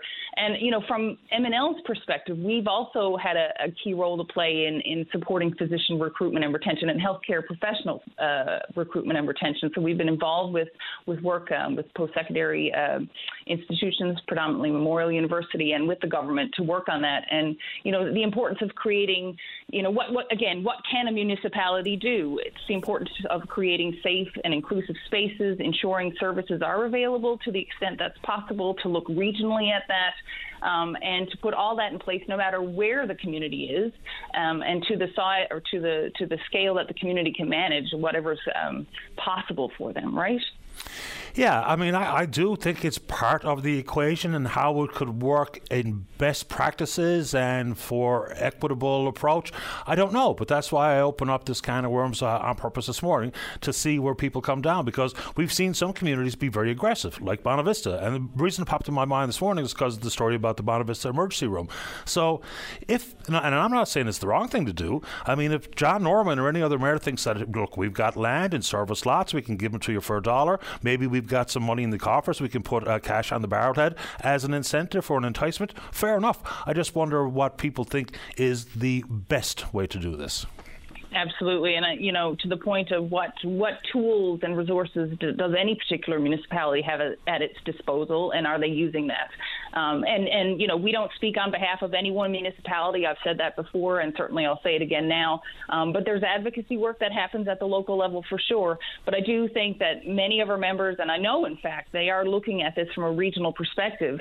Um, if if you have services available in your community that services an entire region and that's meaningful for that region, then you know that's obviously an important approach as well.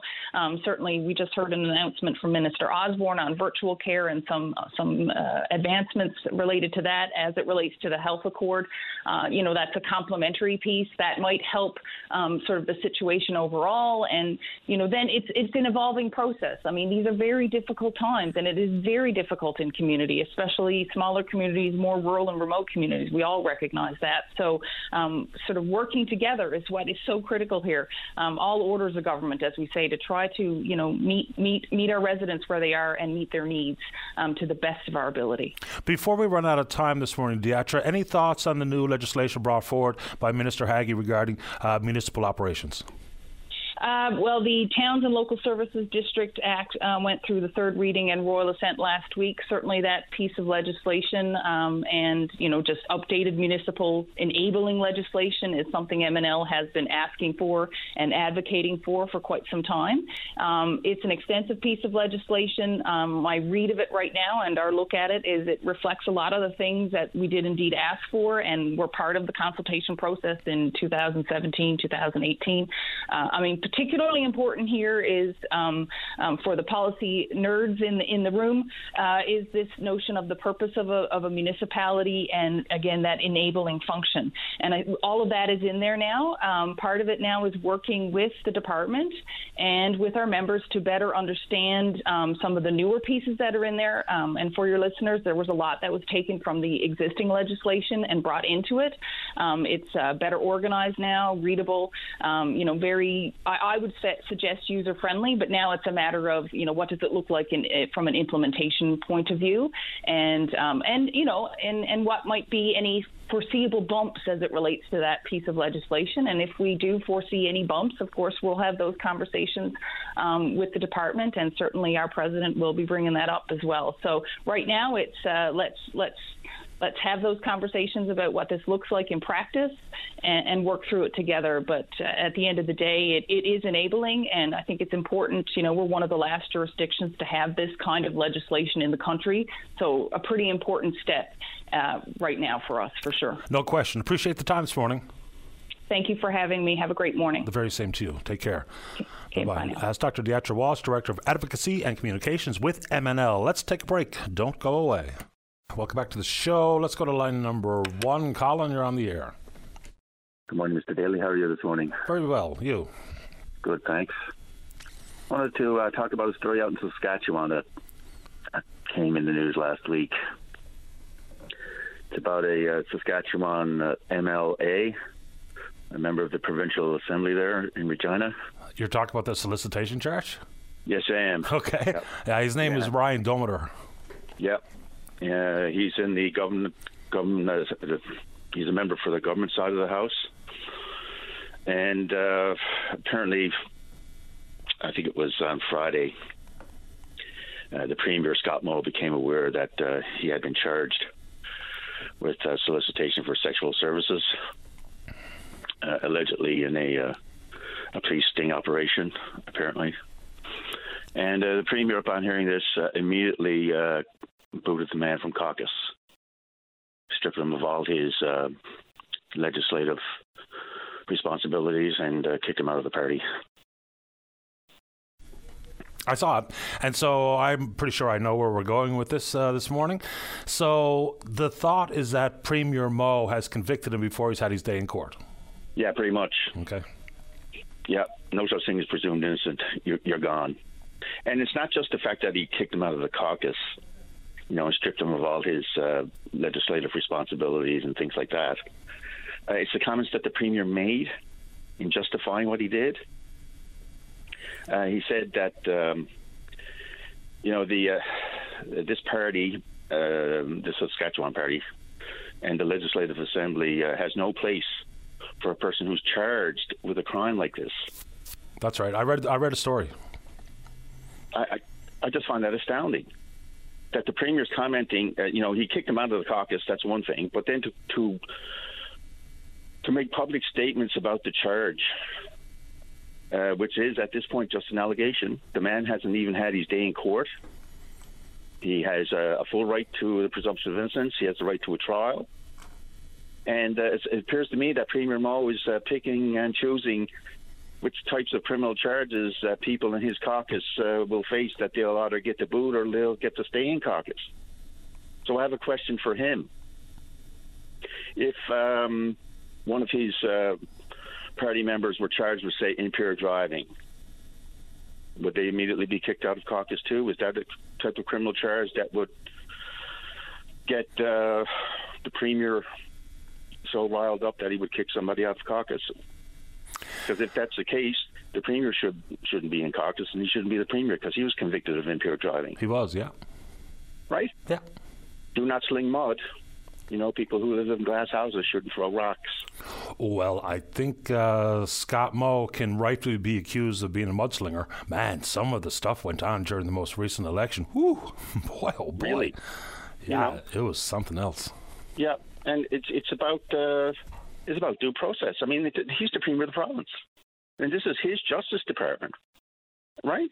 That's that's going to be potentially conducting a, uh criminal prosecution of this man, and for him to make those statements, and he also made statements about vulnerable women too, that. Uh, you know, uh, people in the legislature, uh, obviously the person who was charged with this uh, offense, uh, they should be working to help vulnerable women instead of exploiting them. Again, this man is just charged. No matter what you think about prostitution and whether women are being exploited or, or not, or they're vulnerable in these situations or not, and that's a political debate that we can have. But again, the man is just charged, so he hasn't exploited anybody.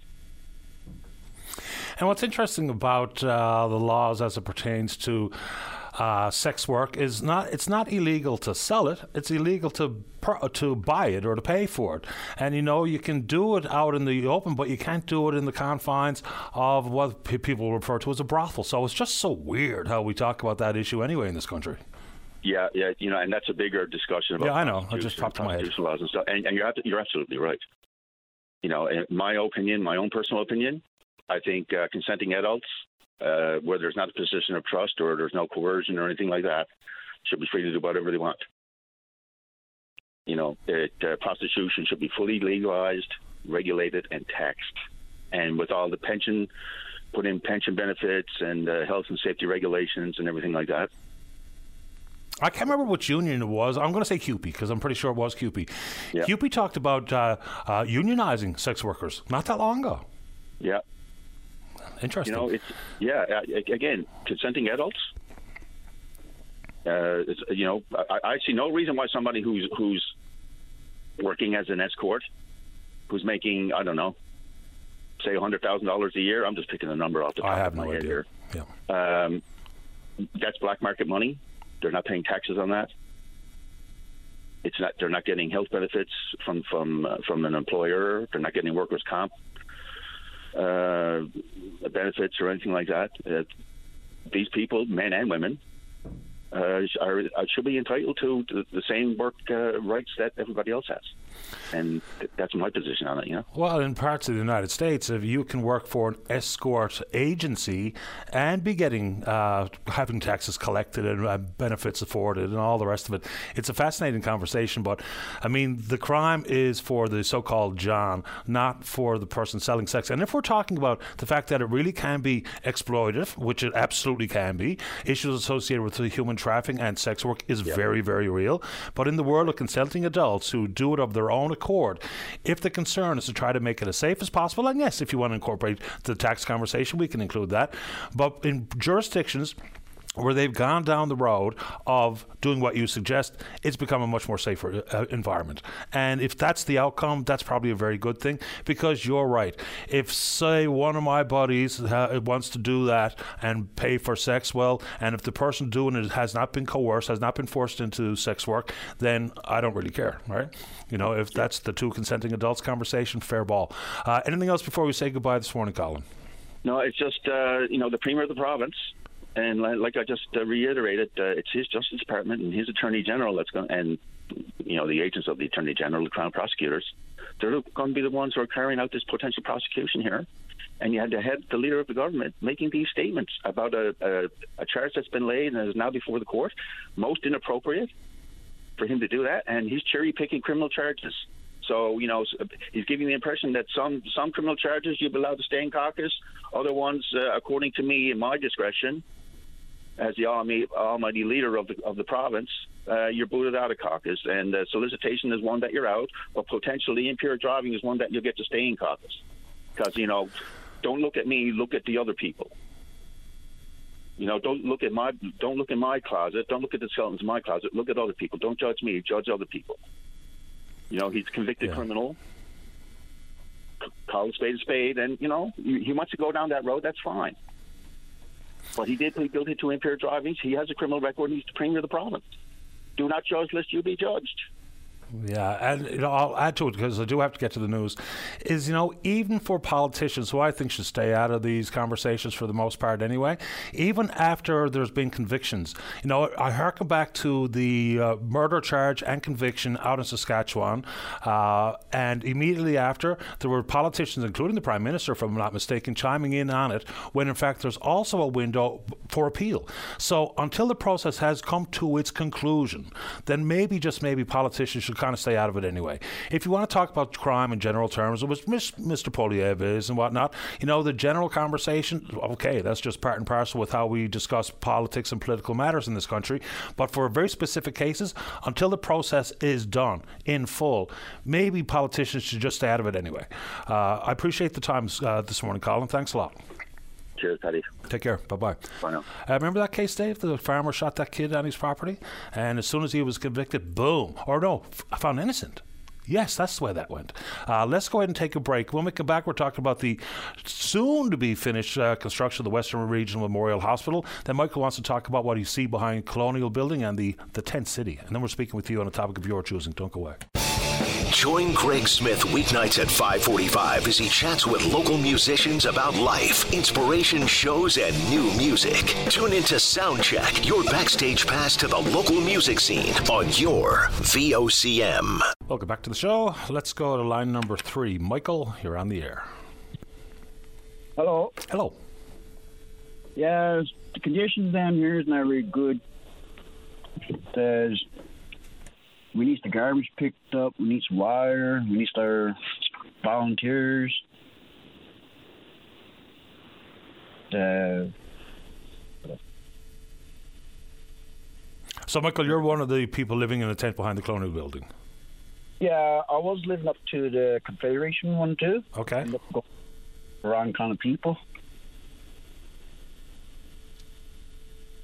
Yeah, this place. In, can you guys ask to, uh, the city to donate some pallets because we need some pallets.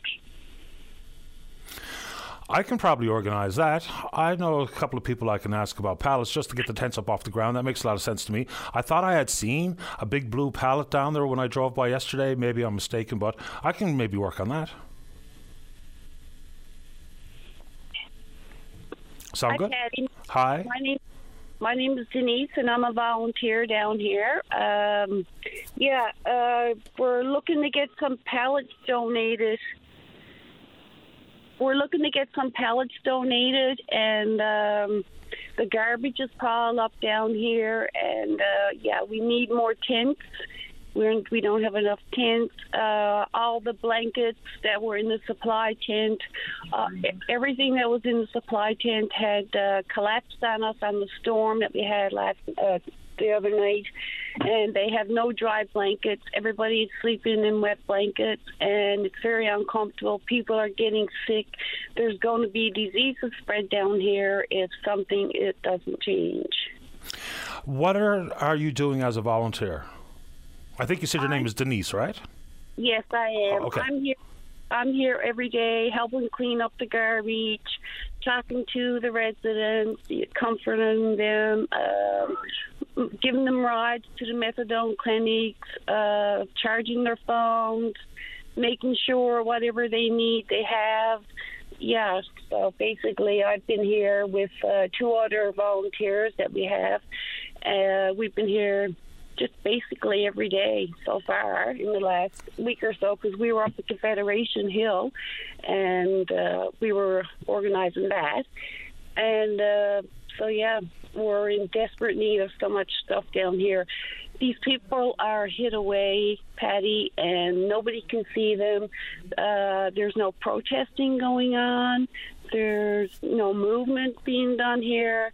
Seems like uh, everybody is just getting ready everybody is just getting ready for the winter, but we don't have the supplies to get ready right now. And it's very cold here today. Are there garbage bins in the park that you can use for whatever's being uh, on the ground? No, we have piles and piles of garbage that had everything got ruined in the supply tent. It's not usable. Um, yeah, what blankets and that we had, they're all gone. They're wet. They're soaked, and so we're we're trying. If we can get the community to reach out and please bring some warm blankets and pillows and quilts for us, so they can be warm tonight and not have to sleep in those wet blankets tonight. I'm sure there's people out there listening who are going to be uh, able to provide some types of support. We are scheduled to have a conversation with the city here coming up pretty soon too about things like garbage pickup and some options that are being explored. And there's people making suggestions here in my email inbox and on social media that we're going to uh, consider as well. Uh, Denise, I'm sure they're really appreciative of your uh, volunteer effort. And if anyone out there listening is someone who does know where we can get some pallets to get the tents up off the ground and or has some uh, uh, items they'd like to donate, you know, we'll help try to coordinate if anyone wants to contact us or simply make their way down to the Colonial Building and do what they have to do as well today. Yeah. Anything else you want to say, uh, Denise? Uh, just a, if we can have some firewood and some water dropped off too, uh, that would be greatly appreciated. Like a fire extinguisher? Yeah, there's one over on the tree. Okay, we need a new fire extinguisher for the hot tent. The one on the tree got ruined in the storm, and uh, yeah, basically that's about right. That's about it right now. And if we can get more people down here to help, to help keep this place cleaned up, you know, these people are worn down. They're mentally drained. Because it's it's it's getting really bad down here, Paddy. I understand, uh, and we're going to see if we can't organise a, a little bit more support and some help, Denise. Uh, I appreciate your time. Thank you so much, Paddy. You have a great day. The same to you. Take care. All right. Okay, bye bye. Bye bye. Oh ah, boy, let's keep going here. Let's go to line number two. Say good morning to the independent member of the House of Assembly, elected in and serving the folks of Humber Bay of Islands. That's Eddie Joyce. Good morning, Eddie. You're on the air. Good morning, Paddy. How are you doing? Not too bad at all. How about you? Uh, good, sir. It's Paddy. Thanks again for taking my call. I'm calling again today on on the uh, the people in West Memorial Regional Hospital who who are waiting to go into uh, for the cath lab to get the dye test again. Um, what happens on many occasions is uh, uh, there's usually then a, a backlog in, in Corner Brook waiting to go in. And from my understanding, and I was in speaking to a few friends actually who, who neighbors uh, who who uh, are in there now. And there's 12 people now on the list in Corner Brook uh, waiting to get in. Uh, one person is in there for 28 days uh, waiting to get in. And as I mentioned before, there's uh, two beds there for the whole of Western Newfoundland and Labrador. And the anxiety, and, and this person, uh, one person was waiting to go in, uh, ready to go, and they said emergency came up and was canceled. The second time they said a potential bad weather in Labrador, canceled. The third time they said the pilot's timed out. So this person was pretty anxious to to get in after uh, after three to four weeks um, uh, waiting, and numerous other people's up to two, three, four, uh, going on the fourth week. And I know a lot of these people, and they're from the um, not just the Humber Bay of Islands, they're from Gerry Byrne's district, Scott Reid's district. So I'm just raising the concern again that the uh, uh, you hear uh, the touting of the uh, the fly in, fly out, and uh, last time that happened, uh, I called into your show, and then there was a plane came picked up nine, seven came back that night, and uh, two had to stay in to get stents, from my understanding. And um, I'm just raising this issue again for for the residents of Western Newfoundland um, that that are in the hospital that that are waiting to go in for for for, for the dye test. Uh, the anxiety is high. Um, every time they hear it might be a plane coming in, it's cancelled, and it raises their, their anxiety. So uh, I'll, I'll be writing the minister today on this again, which I did the uh, um, back in August uh, last time that there was an extreme backlog in the in the Western Newfoundland uh, for that. So I, I just want to um, to bring that issue uh, in the forefront again, and and find try try and see if we can find a solution that that that we don't have to wait wait 28 days. some in there three four weeks. Some in there now up going going on to the third week, um, and and waiting for it. And if they leave and go home, um, then they may take up to eight nine months to a year before they get a call. Um, um, and when I was talking to a few of them last night, I was in to visit a family member, and I dropped down to see a friend. Uh, the staff in there are great. They're they're very good to them all, and they're they're trying to help them with their anxiety and trying to give them the best information they can get. But the uh, but I, I'm going to raise the concern. I'll be writing the minister on their behalf, and I, I just hope that there's something can be done so so this can be taken care of in, in the future with this uh, with this plane that they're supposed to have with the fly in fly out. And I still don't think they have the plane. I think what they do is actually uh, they go out and they um, uh, they they go and, and hire one of PAL's flights to come in to take rid of the backlog. Uh, so I'm just calling upon the minister again today to uh, to see what he can do for, for Western Newfoundland and Labrador for the patients that have been in there for so long. And this is all about the wait time to get into the cath lab. Yeah. Okay. So, you know, I remember a number of years ago, there was a gentleman who was actually in a hospital in Corner Brook waiting for a dye test, and the poor man died while still waiting for the cath lab procedure. I could never understand when the debates were happening uh, after they announced, and of course, as we know, the Corner Brook Hospital had been announced and announced and announced and announced, and it took an awful long time before anything got actually going there, redesign, re engineering. But no, or very little clamoring for a cath lab. Yep. When in fact, that might have been one of the most impactful things for the entire region. I mean, it would keep people out of hospital beds, it'd have closer access because there's only one, it's at the Health Sciences here in St. John. So I was always surprised that we went right to radiology versus even consideration of a cath lab, which I would have thought would be extremely beneficial. And, and when, when that came up in the discussions, and and um, and there were discussions on that, is that you need a full team for that, for surgery if need be immediately, and, and things like that, and and to get a cath lab to, to put in, you you need the the whole apparatus around the cath lab. That may be in the future, but but at the time uh, when we were doing uh, briefings on it, if if I was out, for example, if I was out touting for a cath lab, knowing right now that we don't have the apparatus or the staff uh, to to put in for the cath lab, it, it would almost be like giving false hope. Down the road, there's potential for that, but right now, at the time that we were giving the all the information on it, the information would be no, you wouldn't be able to get the uh, the full apparatus that you need uh, for that in Corner Brook. And hopefully down the road, uh, when it can come up, because I don't want to go out touting that and saying we should have it, knowing full well right now we can't do that. But the uh, but the radiation unit can be done, and and that's why we push for radiation at the time. and the cath lab is, is a big issue for for Western Newfoundland. It it is a it is a big issue, and I I wrote the minister back in August. I'll, I'll be writing him again today, and be fair to Tom Osborne, he did give me a response that they would look into it and things like that. And so I'm just hoping that that somewhere that you you don't have to wait to get 12, 13, 14 people uh, waiting to go in for for the uh, cath lab to get a dye test.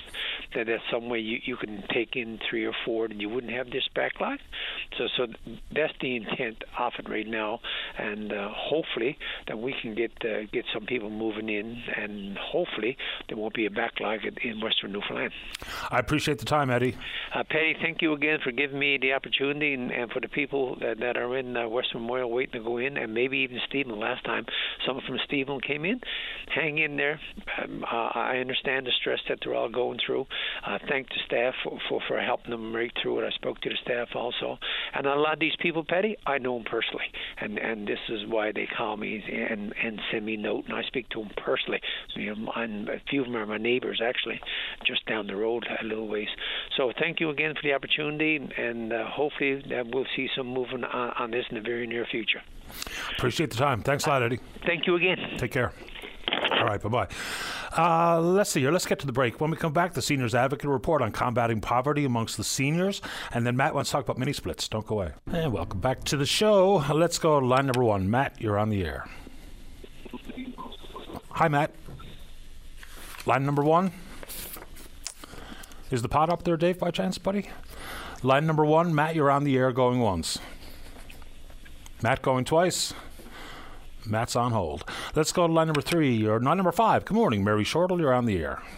Good morning, Paddy. Thanks for uh, making time for me today. No problem. I was uh, uh, looking at the seniors uh, report that the Seniors Advocate put out last week, and I guess I'm not surprised by you know some of the awful statistics that were in it, uh, given the affordability crisis that a lot of people are going through.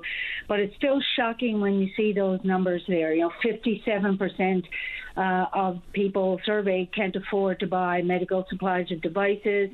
60% go without food. I mean, that's a, a horrible uh, abhorrent statistic for uh, for our province's seniors. And I know the there was, more about more the stats that talked about not being able to meet their needs.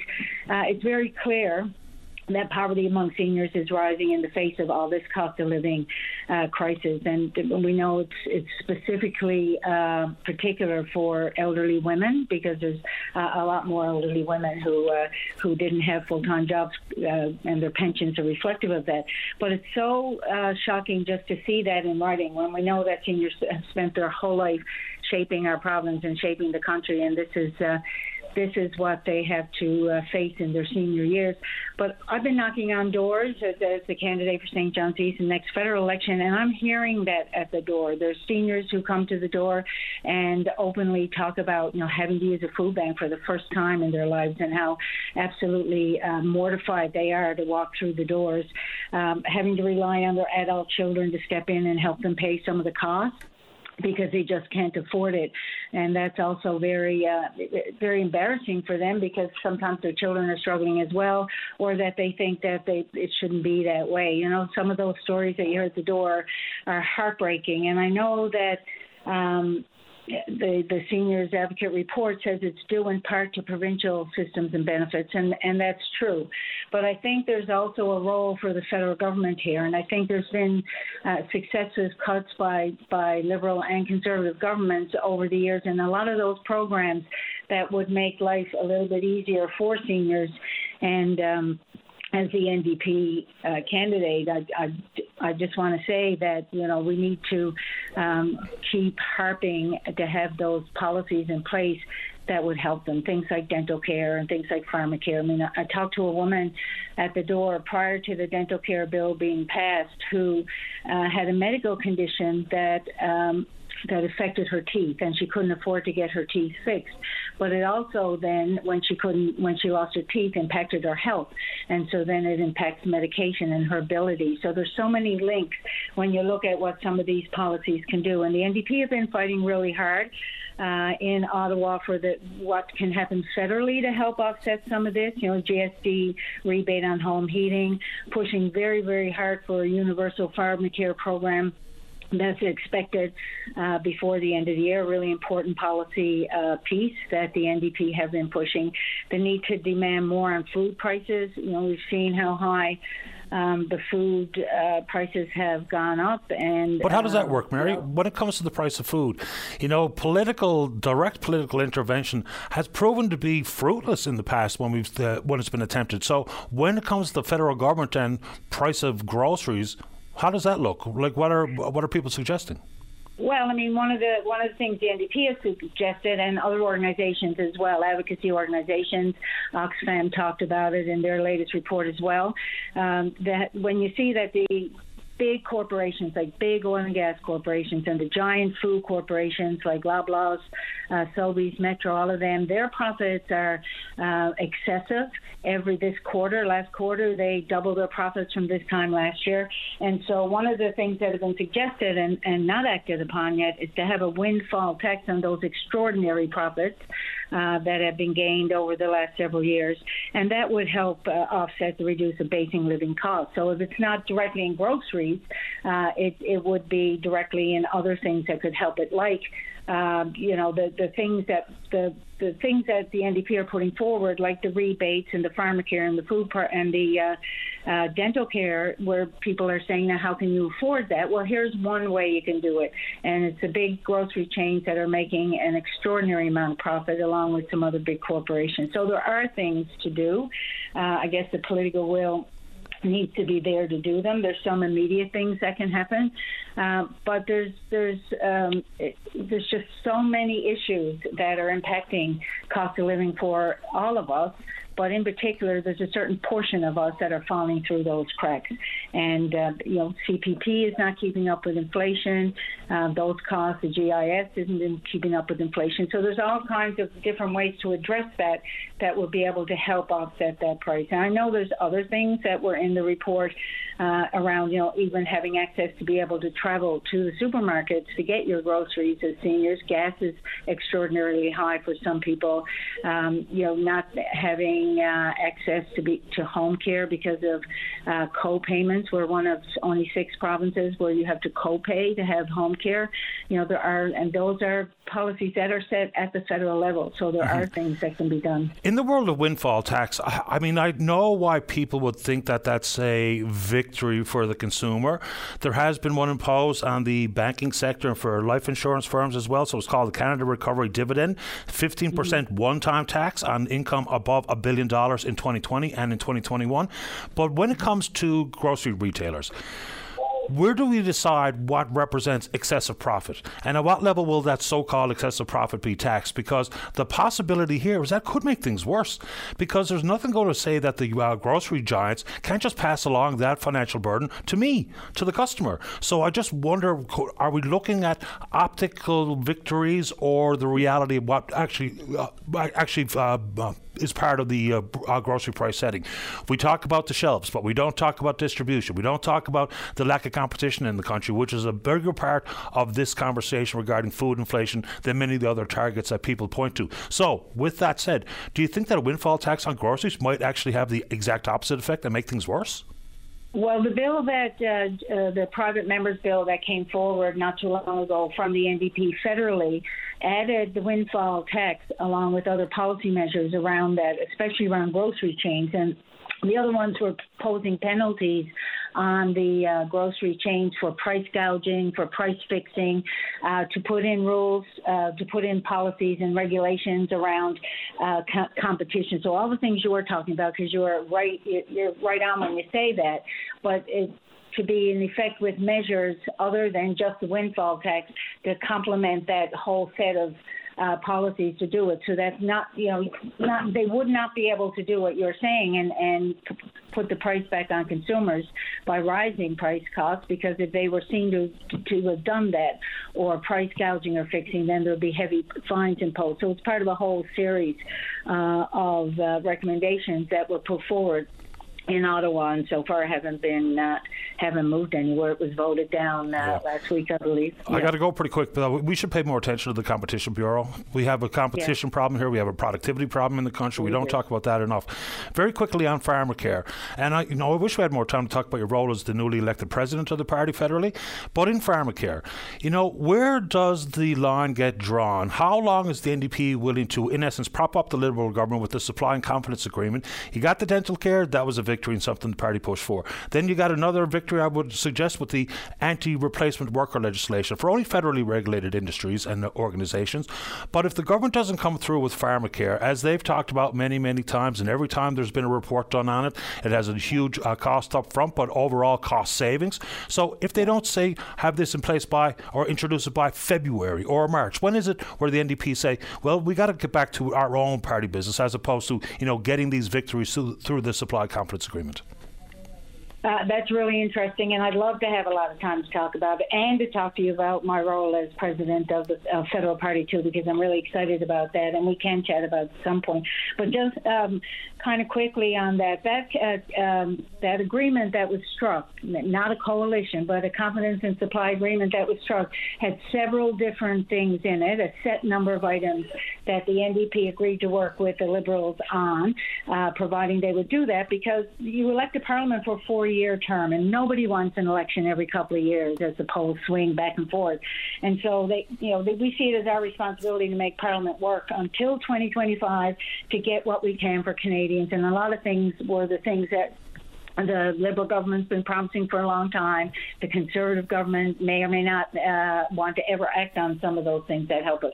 And so there's a bit of a, a time uh, sensitive uh, um, movement to this. And so with the pharmacare, I was at the federal convention in October, and it was very clear by the delegates there, and it was very clearly stated uh, by both the leader and the MPs who are working specifically on that file that uh, it's, it's there's an expectation that it will be exactly as the recommendations of the Hoskins report came out, universal single payer pharmacare.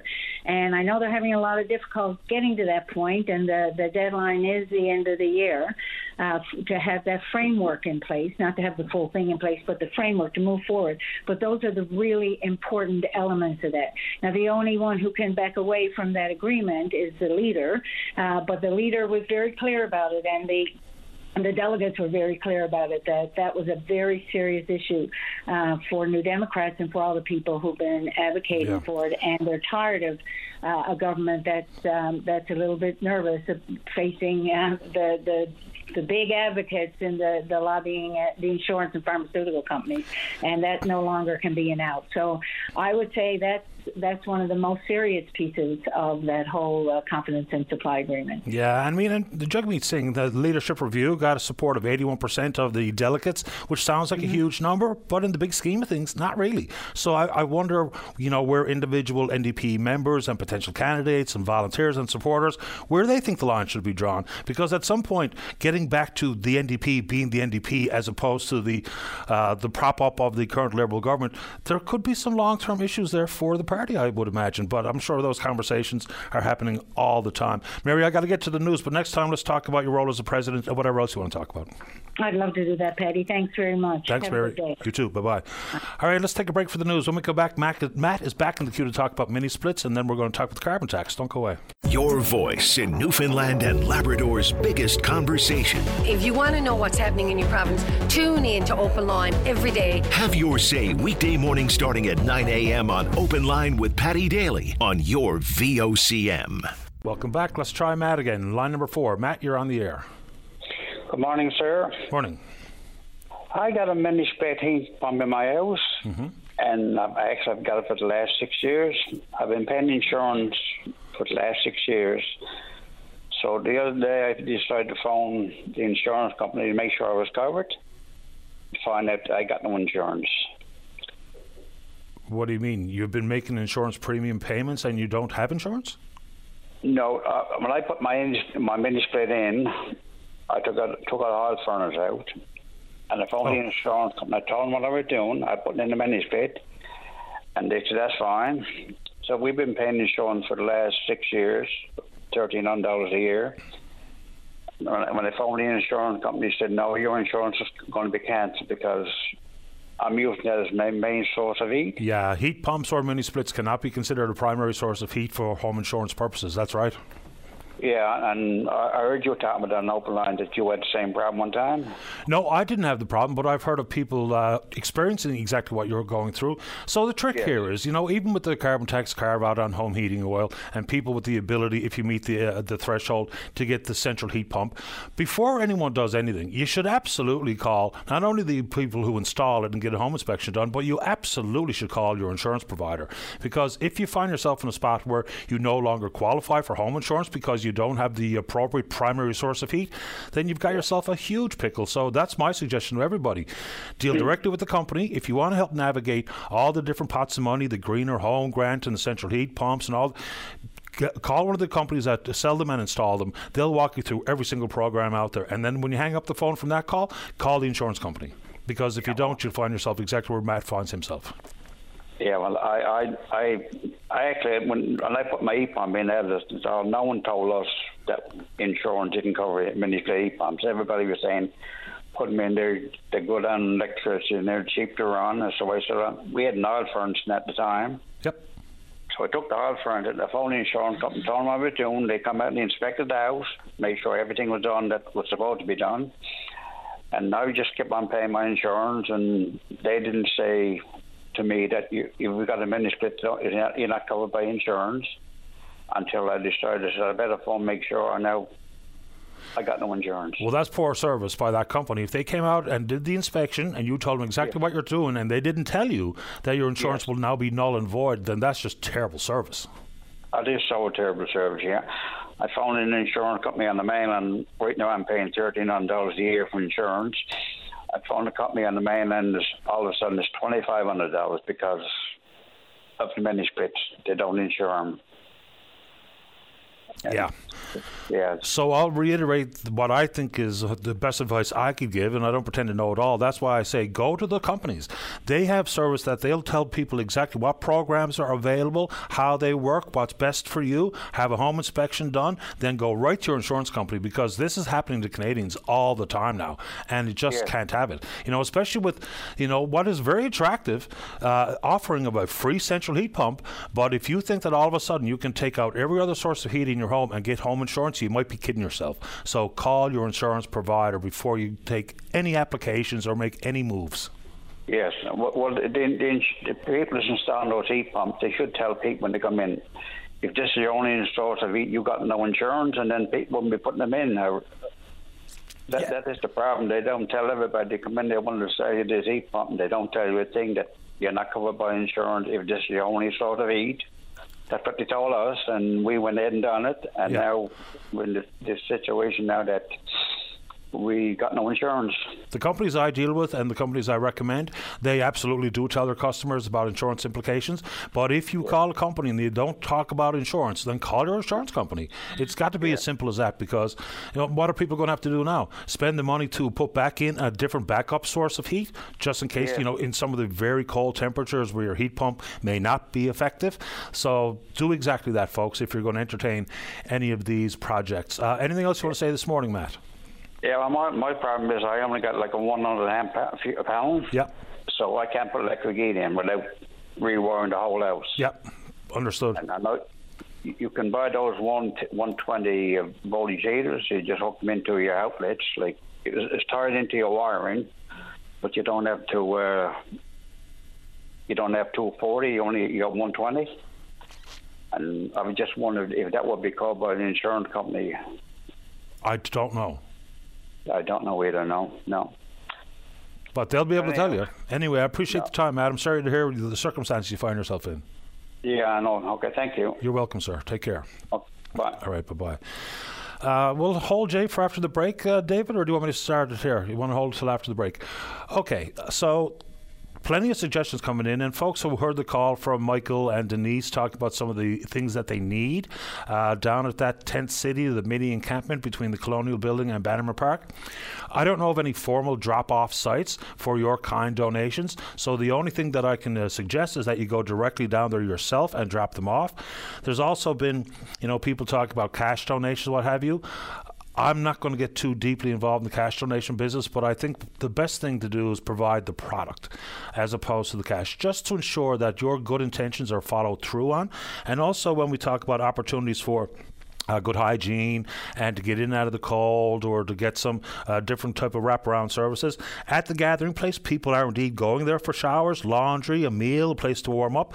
What they're suggesting though is if you are one of the folks listening down at that, that, that site this morning, the best piece of advice, and this comes directly from the folks at the gathering place, is give them a call to schedule the laundry services and stuff ahead of time so that you uh, know what you're getting yourself into. So those are a couple of tidbits there. All right, let's take a break. When we come back, it's the carbon tax. Don't go away. Welcome back to the show. Let's go to line number two and say good morning to Jay Goldberg. He's with the Canadian Taxpayers Association. Uh, good morning, Jay. You're on the air. Good morning. Great to be with you. Happy to have you on the show. What's on your mind? Well, what's on our mind this morning is the Canadian Taxpayers Federation commissioned uh, a poll to, to look at how folks in Atlantic Canada uh, are looking at the carbon tax and specifically looking at the carbon tax after the carve out for home heating oil that the Trudeau government announced uh, a few weeks ago. And the results that we found, and we released the poll this morning, shows that 77% of folks in Atlantic Canada want carbon tax relief on home heating for everyone across the country. And the polling we've done actually shows that Atlantic Canada as a region is the most against the carbon tax, and that Atlantic Canada as a region is not at all accepting the Trudeau government's decision to have one individual carve out for this one form of home heating. Uh, so that's the that's the details we have out today. 77% of Newfoundlanders and Labradorians are feeling that way. It's 78% New Brunswick, 74% PEI. But the bottom line is three out of four people polled in the region are saying they're not willing to accept the Trudeau government's carve out. It's temporary, it's only three years, it doesn't help enough people, and folks are demanding that this home heating carve out be extended to everyone across the country. I, you know, when we talk about uh, equitable taxation and progressive taxation, I don't disagree with uh, the results of that poll.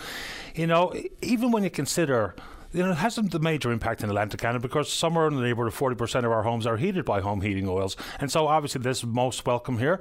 But then you talk about the contrast or the contradiction. When we talk about the numbers of homes in the rest of the country that's heated by natural gas, a much cleaner uh, fuel source when we're talking about emissions and what have you, yet they still pay the carbon tax on that source. So it's the furthest thing from equitable. But I think when Canadians are polled about taxes, they want to pay less anyway, no matter how you phrase the question, no matter what tax we're talking about about. And then if we're talking about equitable treatment, in this province, we are likely going to be paying three times more than the rest of the country regarding clean fuel regulations. So they're not hitting the sweet spot when it comes to equity.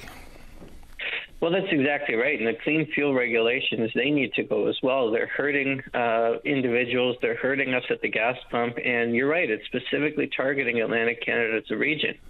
I certainly think that, look, most Canadians don't want to pay more, t- more in tax. And I think folks are going to say that. But we did the numbers across the country. Atlantic Canada as a region is the most strongly committed to a home heating exemption for everyone across the country, even though, as you said, there's a a high percentage, or about 40% of homes in Atlantic Canada, that do use home heating oil and will get this break.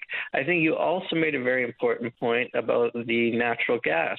In Ontario, 3% of uh, households use home heating oil. Over half use natural gas. Natural gas is cleaner, and yet the Liberals decided to remove the $300 for the winter, approximately carbon tax bill from home heating oil, not the $300 bill from natural gas.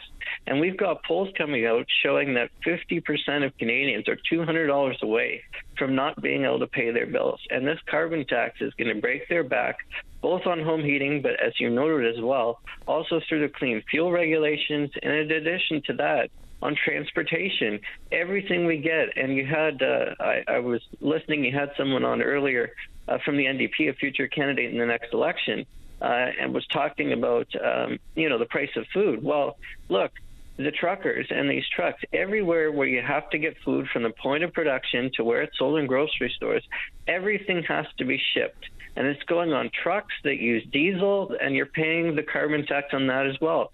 So that's helping to inflate the price of groceries. So this is just cascading through the economy insofar as clean fuel regulations, they're fully implemented uh, uh, at this point anyway. But I wonder if we're using the carbon tax as a scapegoat when we talk about grocery prices. Because I don't know what numbers your association is using, but if you look at, like, for instance, I know who you know this guy is, uh, uh, economist Trevor Tombe, and then Stats Canada and the Bank of Canada. When they talk about carbon tax increase uh, as it pertains to inflation, the Bank of Canada says about 0.15%. When it comes to consumer touch points like groceries, the impact is said to be less than 1%.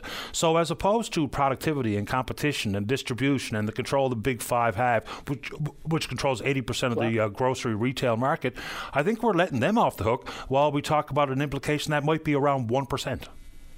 So uh, the parliamentary budget officer has said it's, it's closer to 16%, and there have been conflicting numbers from the Bank of Canada, from the PBO. I think there's no doubt that there's an impact, and, and it, it's just clear common sense. If you're paying more fuel to get stuff to the stores, uh, that's automatically going to play a role. As well on farms, there's tax on certain uh, farm fuels that over the next seven years, the federal government is going to be taxing through carbon taxes a billion dollars on farmers for farm fuel. And of course, that's going to be passed on in food prices as well. I think you can have a conversation about grocery stores. You can have a conversation about uh, CEOs talking about profits and, and the like. But I think it's also very important to recognize if we're paying a billion dollars in carbon taxes on farms over the next seven years, of course that's going to be passed on to the consumer, and that's going to cascade through the economy. The issue regarding the contradictory numbers between uh, the Bank of Canada and the PBO and whatnot, I'm pretty sure that comes down to the uh, consideration we're, we're, getting numbers to two different questions. That's where a lot of that came in. And here, I always keep this in front of me because this is important stuff. So the bank was accused of uh, revising their calculations when in fact the 0.15 and the 0.6 are answers to two separate questions. At the Finance Committee meeting, and this is a couple of weeks ago, uh, Governor Macklem reiterated that 0.16 points of the current inflation rate is due to April's carbon tax increase. That is explained in a letter directed to that committee. The governor then estimated the impact of the carbon tax went from $65 a ton to, if the impact went from $65 a ton to zero, that would cut inflation rate by 0.6 points for a year, after which the deflationary impact would disappear. That's from the Bank of Canada. Because I do think that that has been widely misreported because we had two different numbers, which is confusing, but there were two different numbers to two different questions. Well, look, I think if you talk to the average family and the average household, grocery prices are up $2,000 in the last couple of years. Folks are paying carbon taxes at the gas pump, on home heating. It's impacting food. I think if you talk to uh, pretty well anybody, they would say there's certainly a more than 1% impact of the carbon tax on their bills, whether it's at the gas pump, whether it's on home heating. We're talking about $300 home heating bill in the winter. We're talking about higher 14 cents a liter higher at the gas pump. So that is certainly more of an impact than I think if you ask people out on the street. Is the carbon tax only increasing your costs by 0.1%? I think folks would say that's simply not true. Yeah, and not 0.1, but 1%. And I mean, th- what we perceive look, I'm the grocery shopper in my house, so I know full well the pain associated with going through the grocery store. But I do think in the world of inflationary pressures and carbon tax implication on food, we really got to include everything because that's where the truth generally lies, is when we get into a detailed, comprehensive examination. And in the world of competition in this country, we've got a problem. We simply do. We I'm sorry. I was going to say I can I completely agree with you. We have a big competition problem. Uh, we have competition problem in Canada in so many different areas. You know, whether it's uh, cell phone plans, whether it's internet, whether it's phone companies, whether it's grocery stores, and that's been a big problem for many years even the big banks, for example. And so we need absolutely more competition in this country that would help drive prices down. Uh, I completely agree with you. I just think that these are both relevant factors. Yeah, uh, and again, try not to exclude any of the impacts or any of the government policies that impact, whether it be the price of groceries or anything else. I'll add to it the lack of competition in the world of insurance as well. Uh, Jake, good to have you on the show. Anything else you'd like to add this morning? Uh, no, just uh, have a great day. And uh, as I said, 77% of Newfoundlanders and Labradorians want to see home heating tax, the carbon tax off of all home heating. So, huge majority. Appreciate the time. Thank you. Take care. Bye bye. It's Jay Goldberg with the Canadian Taxpayers Association. So we're almost out of time for this morning, but I, I was going to suggest this to Dave off here. But when we talk about all these housing concerns and you incorporate the conversation regarding modular homes or double wides or tiny homes or apartment buildings or whatever the case may be, affordability is always going to be the really tricky component of any of these government policies and pots of money. I wonder where cooperative housing fits in here. So I, I don't know enough about it to really speak to it directly, but we're going to reach out to the folks at the Cooperative Housing Association of Newfoundland and Labrador, and the person here in particular is uh, Ross Langer. So at some point, that's also got to be part of the conversation because there's big benefits to cooperatives, as we know. We've seen some different industries even examining the potential for a cooperative. The CNL comes to mind, moving for a not for profit to a for profit co op for its members. There's a lot of geographical concerns, a lot of technical issues that have to be broached. But in the world of housing, one thing we have not included is cooperatives. So there's lots of different upsides and benefits, and especially when it comes to affordability related matters. So, Dave, let's work on that see if we can't get Roz uh, for the program tomorrow. So she's with the uh, she's the property manager for the Cooperative Housing Association of Newfoundland and Labrador. That should be enlightening. Okay, final check in on the Twitter box for the morning. We're VOCM Open Line. Follow us there. Aaron is saying if carbon tax is driving food inflation, why is food inflation higher over the last three years in the United States? Also, most people get back uh, money in the carbon tax rebate. Of course, that's true. And I just gave you the numbers that came from the PBO, the Bank of Canada, and Stats Canada. People like Trevor Tombe and whatnot. I think we've kind of taken our eye off the prize for some of the other impact policies and movements. Okay, Dave just passed me this. Outer Ring Road, eastbound at Thorburn Road, transport truck has broke down. Traffic is stopped. So please do not go on the Outer Ring Road, eastbound at Thorburn Road. Off ramp, the transport truck is broken down there in the middle of the road. Okay, final check on the email. We're open line at vocm.com. And yes, we will indeed pick up this conversation again tomorrow morning right here on VOCM and Big Land FM's Open Line. On behalf of the producer, David Williams, I'm your host, Paddy Daly. Have yourself a safe fun, happy day. We'll talk in the morning. Bye bye.